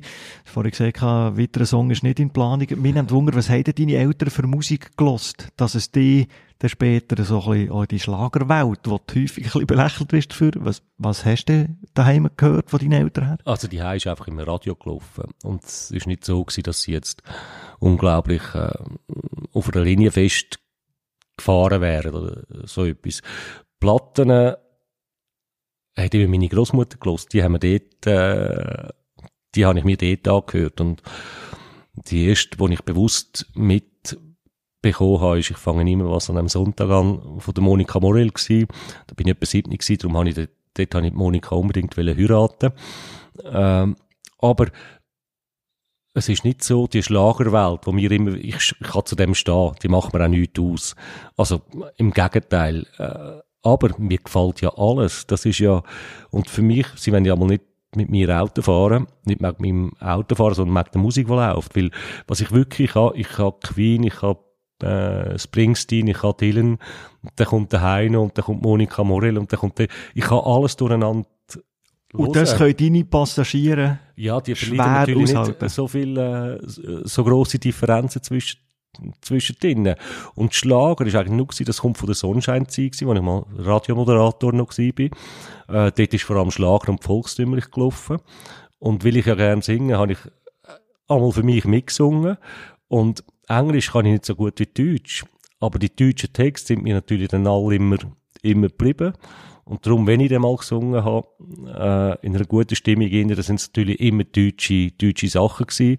Und durch das bin ich dann zum, zum Schlagerfuzzi äh, abgestempelt worden. Texte. Ich ziehe eine Frage schon vor von einem weiteren Fragesteller, wo es nämlich um Texte geht, wo du scheinbar auswendig kannst. Also hallo Freddy. Ich meine, dass du Fußball im Blut hast, äh, das wissen wir alle. Aber äh, zu unserer Zeit bist du mir immer noch in bester Erinnerung als der absolute deutsche Schlagerprofi. Deshalb die Frage, kannst du immer noch die paar hundert deutschen Schlager auswendig singen? Die Frage kommt vom Angelo. Angelo Canepa, Präsident vom, vom FC Zürich. Also scheinbar hast du neben dem sportlichen Eindruck hinterlassen, dass du überall den auswendig auch mit, mit singst und mitsummst. Ja, das ist eine Gabe, wo ich, wo ich wirklich habe. Ich kann mir, ich kann mir Text gut merken, also für Deutsch vor allem. Und, und Gut, die im Schlager sind ja nicht so schwierig, oder? Nein, Ja, ja, ja, ja, aber äh, Englisch wäre wahrscheinlich auch nicht gross anders, wenn man es richtig würde übersetzen. Und es sind jetzt nicht Hunderte, aber äh, also ich könnte jetzt sofort äh, sicher, äh, ganz sicher eine Handvoll Lieder gerade singen, wo, wo das ist übrigens ganz schön gewesen, sogar in Österreich, in Wien an meiner Vorstellung hat mich der, der damalige Eventmanager hat wollte wissen von mir, wie gut dass ich Österreich kenne. Und hat dann mir gesagt, es gäbe ein, ein Lied, das sie immer im Stadion singen. Und sie wollen schauen, ob ich von dem auch schon gehört habe. Und sie wollten, dass ich da gerade mitsinge. Er hat aber nichts von meinen musikalischen... Nicht gewusst, dass du nicht- so affin bist. Überhaupt nicht. Und dann äh, wollte er mir den Text herlegen von Peter Cornelius, «Du entschuldige, ich kenne dich». Und das Lied kenne ich wirklich in- und auswendig. Da habe ich gesagt, ja, ich könnte den Text gerade wegnehmen. Ich brauche ihn nicht. Ich könnte das auch so singen. Und die Leute haben, die, die haben, äh, und ich habe es dann natürlich versucht, mache ich nie, aber im Dialekt zu machen. Ich habe es ja auch so gelernt, wie er es äh, singt. Und die Leute haben natürlich die Welt nicht mehr verstanden, dass ich dorthin, die haben gemeint, das sei irgendwo gefaked gewesen, das jetzt gerade, Vorab gesprochen, ist es Ja. aber nicht gewesen. nein, ist nicht gewesen. Schlager, Rock, alles gemischt im Auto. Kommst du auch so in Phasen rein, wo währenddem der eine Song läuft, schon zum nächsten skippst? Weil, du- weil du den nächsten so gern auch möchtest hören? Oder hörst du immer alles fertig? Oder kennst du das so? Ich kenne das von mir, dass ich, oh, in der Hälfte raus, weil der nächste wartet. Ja, nein, du hast natürlich etwa die äh, Leute um dich herum, jetzt da die Heim, wir haben viel Besuch und ich habe eine Einrichtung, dass ich, dass ich immer kann auf Musik zugreifen da in der, in der Wohnung. Und etwa die ist dann Musik als Thema. Und dann kommt mir ein Titel um den anderen Sinn, wo irgendetwas aussagt. Und die Leute regen sich dann immer wieder auf und sagen, du, aber lass doch fertig laufen, bevor, d- aber ich bin dann schon beim Nächsten, wo wieder das aussagt. Und ich muss auch sagen, jetzt gerade auch in dieser Zeit, dann nimmst du dir ja immer wieder Text, wo, äh, du kannst jetzt schon sagen banal, aber es ist einfach nicht alles nur immer banal. Text, die dir weiterhelfen, die dich mittragen, oder? Also das ist, äh, Die, die wandern ist im Fall jetzt ganz etwas Gutes, was könnte ich hören vom Reinhard Pfendrich, wenn du so in Situationen wärst wie ich jetzt. Die, die wandern. Also lassen wir, lassen wir sehr gerne mal an. Aber ich kenne das auch, also die Leute werden dann hässig, wenn der Freddy Bickel hier so richtig äh, loslegt, wo er von ihm äh, Song zum, zum anderen kumpelt. Du bist aber nicht nur einer, der lost, sondern scheinbar bist du auch schon auftreten. Sagt der Alain Neff, ehemaliger Spieler von dir beim FC Zürich. Ich kann mich noch erinnern, wo der Freddy, wo wir so Mannschaftsanlass hatten, ähm, grausamer Schlagerfan war. Und meine Frage an ihn ist, ob er, wenn er die nächste Schlagerparty macht und wenn er wieder auftritt. Weil der Abgang sei grandios gewesen. ja, wir haben, äh, FC Zürich war wirklich auch ganz, äh, ganz eine gute Zeit gewesen. Und wir haben auch über die gesungen miteinander. Ich habe aber immer das Gefühl gehabt, die Spieler schätzen das überhaupt nicht. Und das freut mich jetzt total, dass es so gesehen. Ja. Und der Einzige, was glaube ich wirklich geschätzt hat, oder wo man es mir gesagt hat, das werde ich gleich auch noch sagen, der, der Guy Uaho, also der hat es geliebt, mit mir zu singen. Der ist natürlich ein Vollblutmusiker. Freude gehabt, dass wir die französische Chanson miteinander äh, gehabt haben. Und auftreten tue ich ja eigentlich nicht. Aber es gibt dort eben so zwei, drei Sachen, wo die Spieler heute noch lachen. Wir sind einmal schon Meister gewesen mit dem Bernard Chaland im Bellizona. Das letzte Spiel war das Derby. Gewesen. Und wir haben den Spielern gesagt, wir gehen ins Restaurant oder ins Hotel, äh, wie immer. Wir machen die Vorbereitung wie immer. Aber sie dürfen im Hotel mal essen, was sie wollen. Und sie müssen am Nachmittag einfach im Hotel bleiben. Aber sie können jassen, sie können sonst Spiele machen, egal wie. Und wir haben eine ganz wunderbare Truppe zusammen gehabt mit den Trainer, äh, mit Freunden von mir, äh, wo dann den ganzen Nachmittag da gesessen sind und schon ein bisschen den Meister gefeiert haben. Und dann kommen wir am Abend ins Stadion und dann hat mir der Stadion-Speaker das Mikrofon her und sagt, sing etwas für uns. Und irgendwie ist das Stadion voll und es ist so peinlich gewesen, aber ich habe natürlich in einer so einer Flow innen, nimm das Mikrofon und habe irgendeinen deutschen Schlager gesungen. Also ich bin einer von den wenigen Schweizer Sänger, der schon mal vor 20, 25.000 Zuschauern ges gesungen hat, aber nur eines, es wird niemandem in Erinnerung geblieben sein. Die Frage ist natürlich, wie war die Resonanz eigentlich? Im Stadion? dann? Gut, wenn du schon Meister bist, kannst du machen, was du willst. kannst du fast machen. Was, Nein, die Resonanz ist immerhin so gewesen, dass am anderen Tag sind wir dann auf dem Helvetiaplatz im Volkshaus gewesen und haben einzeln können rauslaufen und uns von den Fans feiern lassen. Und dann ist das schon so gewesen, dass, wo ich rausgekommen bin, haben sie so noch ein Lied hören. Ist ein bisschen eine Herausforderung gewesen. Dann habe ich das zweites müssen auswendig lernen. Ich nicht noch eines gleiche können singen. Also wissen die jetzt Bern eigentlich gar nicht, was sie verpasst haben, dass man nicht den Meistertitel mit dem Freddy hätte können holen Ah, äh, ja, wobei, zu Bern habe ich natürlich, äh, das auch genossen, die, die, sowieso die, die Musikszene dort liebe ich, die, die Liedermacher in Bern und es ist so, dass ich immer geschaut habe, mein, mein, ein Mensch, den ich unheimlich gern hat, Kuko, Mark Dietrich, äh, Ehemals Peter Su und Mark. Da habe ich immer einmal am Montag getroffen. Er hat, äh, er hat eine Bar in der, in der, an der Gerechtigkeitsgasse. Und ich bin einmal immer ein bisschen rein, bevor sie aufgegangen ist. Ich habe dort einmal noch ein Geschäftsmeeting gemacht mit dem äh, Bert Heunissen. Das ist einfach, das hat dazugehört, dass er mir dort Bericht gebracht hat von seinen Sachen, die er hat müssen am Wochenende anschauen Und immer wenn ich runtergelaufen bin, habe ich angefangen zu singen. Und meistens natürlich immer ein Lied von Peter und Mark. Und das war immer so, gewesen, ja, die Welt wäre voll Blumen. Und der Mark ist immer gerade eingestiegen. Und dann aber einisch kommt eine andere Stimme aus dem Keller unten auf. Dann hat sein Sohn gesungen, der auch da unten Der war. Bruno. Und das ist also der Moment, gewesen, wo ich gesagt habe, in Bern darf ich nie mehr singen, weil das ist so beschämend gewesen, meine Töne, und dann hörst du zwei so wunderbare Spieler wie Marc und Bruno. Ja, da, da habe ich es dann ein bisschen aufgegeben. Hat nicht, ist nicht der Goalsong von IB, IB, du bist die grösste Sensation, ist doch immer noch vom Kuko? Äh, Hat jetzt vielleicht liege ich falsch, aber ich glaube es fast. ich weiss, dass er eins hat, aber ich Du weiss es bist nicht. die grösste Sensation. Ich, Ich, das Lied kenne ich natürlich, klar. ich glaube, das ist der Kuko. Es kann sein, ich weiss es nicht einmal. Du bist jetzt 56, gehst gegen 60 zu. Ist das etwas, was dir, was dir Mühe macht?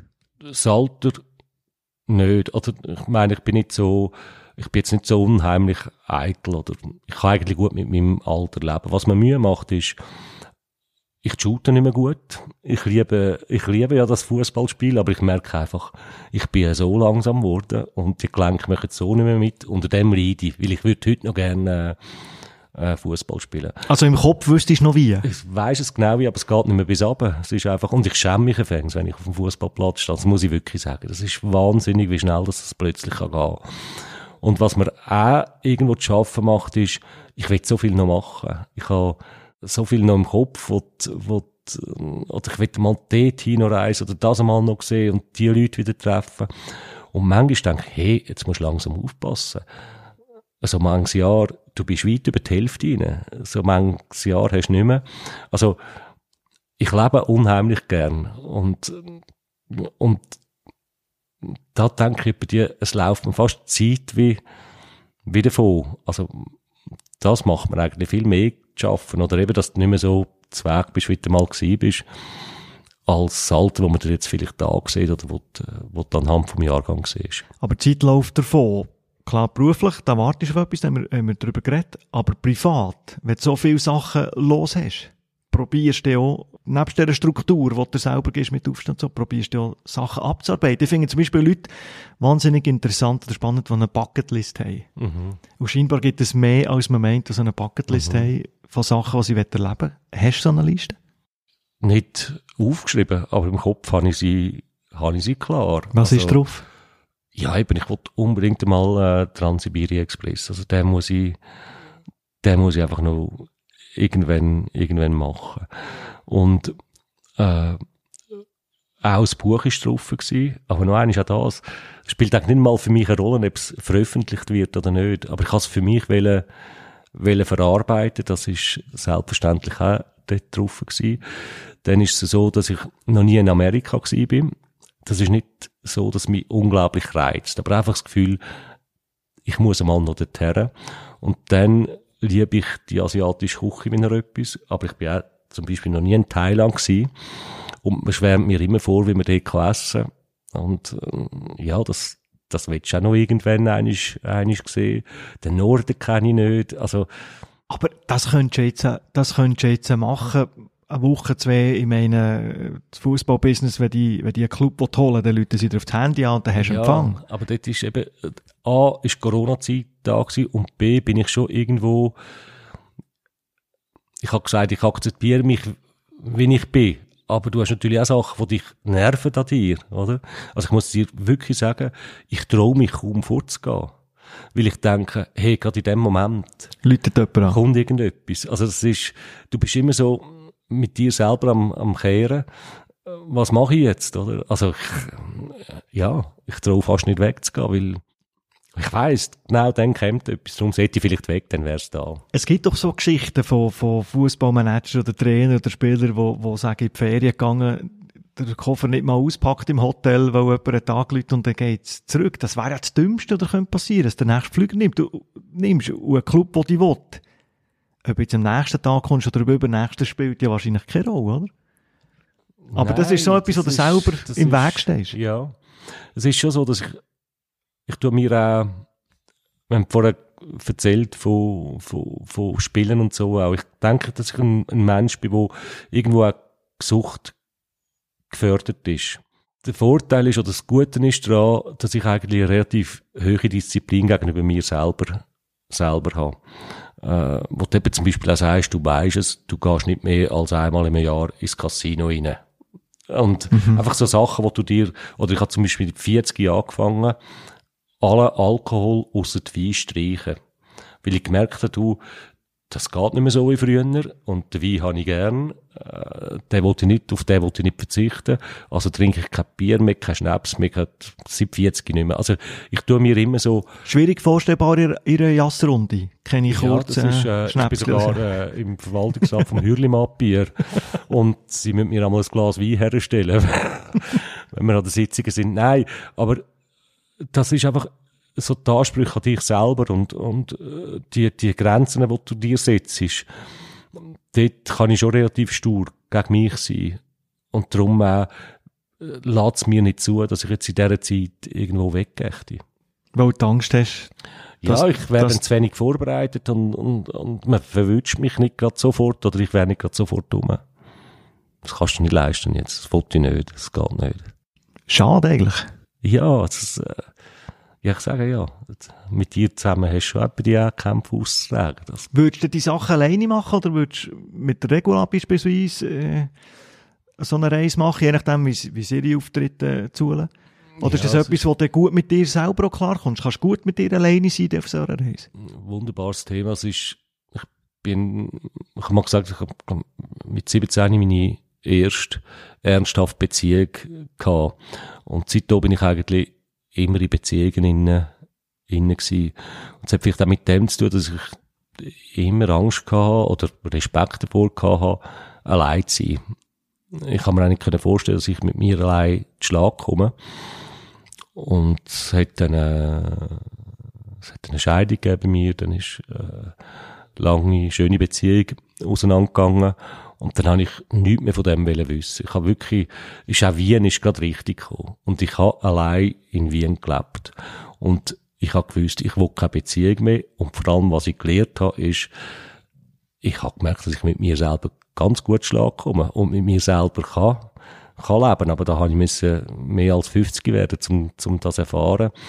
Und darum ich jetzt, glaube ich, heute kein Problem, irgendwo etwas allein zu machen oder allein nicht mit hinzugehen. Wobei ich es immer noch schöner finde, wenn du Menschen um dich herum hast. Und bei der Regula ist halt einfach wunderbar, dass ich glaube, dass wir uns beide akzeptieren, wie wir sind, beide uns so annehmen, aber vor allem beide einander das Leben lassen, äh, wo du selber für sie lebt in einer anderen Welt als ich. Und in diesen zwei Welten treffen wir uns immer und immer wieder und das macht es irgendwo auch spannend und schön und tut dir gut. Wie überschneiden sie die Welten? Du interessierst dich ja stark äh, für Künstler, hast auch viele Freunde, denken an Bühne Huber oder eben an eine, an eine Beat Schlatter. Wie viel kann sie anfangen mit, mit deiner Welt? Ich glaube, ein bisschen weniger als ich mit ihrer. Das ist, das ist ganz sicher so. Aber sie hat sich schon reingeschickt. Also sie ist, äh, äh, sie ist dann auch in Wien, wo wir auch noch kein Paar sind, mich bei dir besuchen. Eben weil wir uns natürlich auch von früher gekannt haben. Äh, ist dort ein Fußballspiel gekommen, wo ich zurückgekommen bin, ist sie, glaube mehrere Matches von GC go, go anschauen. Äh, also sie hat sich schon auch versucht, damit äh, zu identifizieren oder schaut jetzt auch, wenn ich mal die Nationalmannschaft schaue, das Fußballspiel, sitzt sie also auch schon mal neben mich her. Bei mir ist natürlich immer klar, es ist äh, die Welt von, von der Bühne, hat mich immer fasziniert. Oder irgendwo, nicht, dass ich selber hätte draufstehen echt nicht, also, aber äh, wie die Leute das machen, wie es in Öffentlichkeit äh, trotzdem sich können und wie sie sich geben, da gibt es ein paar wunderbare Beispiele und ja, ich bin früher reingerutscht und habe das die Leute auch immer, immer wo kennt und kennt durch das natürlich vorher schon ihren halben Kollegenkreis. Oder? Über die hat man gelesen, du seist polarisierend. Aufgrund von deiner emotionalen Seite, die du hast, du seist aber auch wahnsinnig harmoniebedürftig. Ja. Stimmt beides? Stimmt beides. Und das ist auch das, was mir, das weiß ich auch. Ich glaube, ich habe mir es immer selber sehr schwierig gemacht. Und ich stehe heute auch da, wie ich da stehe, will ich selber die Schuld dazu tragen. Ich habe so, ich kann dir sagen, FC Zürich, das ist, ich, ich wäre nicht weg vom FC Zürich, weil wir haben es dort wirklich, wir haben eine Harmonie reingebracht, eine gute Harmonie, wo du aber auch hast können Sachen, das, sind über die Fetzen geflogen, auch mit dem Chilo, also es ist nicht einfach ein äh, Kinderspielplatz gewesen, über, überhaupt nicht. Aber die Harmonie ist irgendwo im letzten Jahr gestört worden durch, durch zwei Verwaltungsratsmitglieder, die dann reingekommen sind. Und das geht mir dann so näher und da kann ich nicht mehr, da kann ich mich nicht mehr zurückheben. Und das geht mich eigentlich, darf mich ja gar nicht angehen, was im Verwaltungsrat dort drinnen passiert. Aber ich habe gewusst, die Harmonie wird gefördert, äh, äh, der sportliche Erfolg durch das wird in Frage gestellt und wir sind nicht auf einem guten Weg. Und äh, schlussendlich hat es für mich einfach nichts mehr anderes übrig geblieben, als einfach zu gehen. Aber wenn du sagst, ich könnte nicht mehr anders stehen, wo könntest du stehen? Angenommen, du hättest die, die polarisierenden Sachen nicht gehabt, oder, oder das Herz auf der Zunge gedreht, du Meinung gesagt, wo, was hätte viel besser können laufen? Ja, ich hätte vielleicht noch ein paar äh, Jahre mehr gehabt, ob es jetzt beim FC Zürich sei oder, oder auch mit IB zum Schluss die Jahre noch, noch dürfen miterleben. Äh, selbst in Wien, ich habe eine gute Zeit in, in Wien, eine sehr gute Zeit, auch mit dem Verein und ich habe dort immer noch Kontakt. Dort ist einfach irgendetwas passiert, wo ich habe im Februar äh, gerade studiert 19, muss das gewesen sein, den Vertrag um drei Jahre verlängert. Und im März kommt der Präsident zu mir und Schicksalsschlag in der, in der Familie rein und sagt, äh, er werde den Präsidentenjob am Nagel hängen oder er müsse, er werde sich jetzt äh, auf seine Familie konzentrieren. Und er hat mir auch gerade gesagt, wer der Nachfolger war. Und dort habe ich das Gefühl gehabt, sein Nachfolger, der heutige Präsident, mit dem finde ich ein absolut guter Mensch. Ich habe mich gut mit dem verstanden, außerhalb vom, vom Sitzungszimmer. Und, aber der ist so weit für mich weg oder von meinen Ideen vom Fußball, dass ich gewusst habe, hey, das, das gibt Lampen. Und dann ist bei mir so, das kommt nicht gut, das merke ich zwischen uns zwei und ich hasse so gut da und mir gefällt es sogar. Und ich will nicht, dass ich noch einmal etwas erlebe wie bei IB oder bei Zürich, wo dann nicht nur schöne Szenen hast am Schluss und habe selber dann mit Rappi zusammen eigentlich Sandy Sendung gesucht. Und im Nachhinein sagst du, hey, wieso machst du das überhaupt? Also, vielleicht wäre es ja auch gut gewesen. Das ist ein wunderbarer Steilpass für äh, Teil 2, wo wir zusammen noch darüber reden, über deine Laufbahn, wie du in Journalismus bist gekommen, wie zum Fußball bist gekommen, deine Stationen, die eine oder andere Anekdote. Ich sage mal Stichwort äh, E-Mail-Esel, hat man die mal betitelt, von, von Deutschland her, wegen einem Transfer, der nicht geklappt Und äh, ich möchte dir einen schon mitgeben, du etwas dran kannst, vielleicht studieren, vielleicht auch nicht. Nämlich der Legendenstatus hat Bern, der Schelli, der Marco Schellibaum, wird er im zweiten Teil die Frage hier stellen. Hallo Stefan, hallo Freddy. Lieber Freddy, wir haben doch einiges erlebt in dieser Zeit bei IB in Bern. Eigentlich ist mir aber wie gestern noch in Erinnerung, auch wenn es 20 Jahre her ist, im Treppenhaus bei dir in der Wohnung in Marzili haben wir eine Situation erlebt, wo wir doch haben lang gelacht über das und ich denke, du mit deiner Begabung wirst es gut erzählen, dass da gewisse Missverständnisse aufgekommen sind, die eigentlich nicht so gewesen sind. Alles Gute, ciao zusammen im zweiten Teil. Ich weiss nicht, wie viel Zeit das brauchst, um dir da äh, ein paar Sachen zu überlegen. Das ich sehe es bildlich vor mir. Ich muss mir gar nicht überlegen. Also, das war es mit dem ersten Teil. Freddy, bedanke mich herzlich. Und im zweiten Teil geht es jetzt also, nebst dem, was wir jetzt über das Private geredet über die Aktualität, über die Laufbahn von Freddy Bickel. Sport, Sport, wörtlich. wörtlich.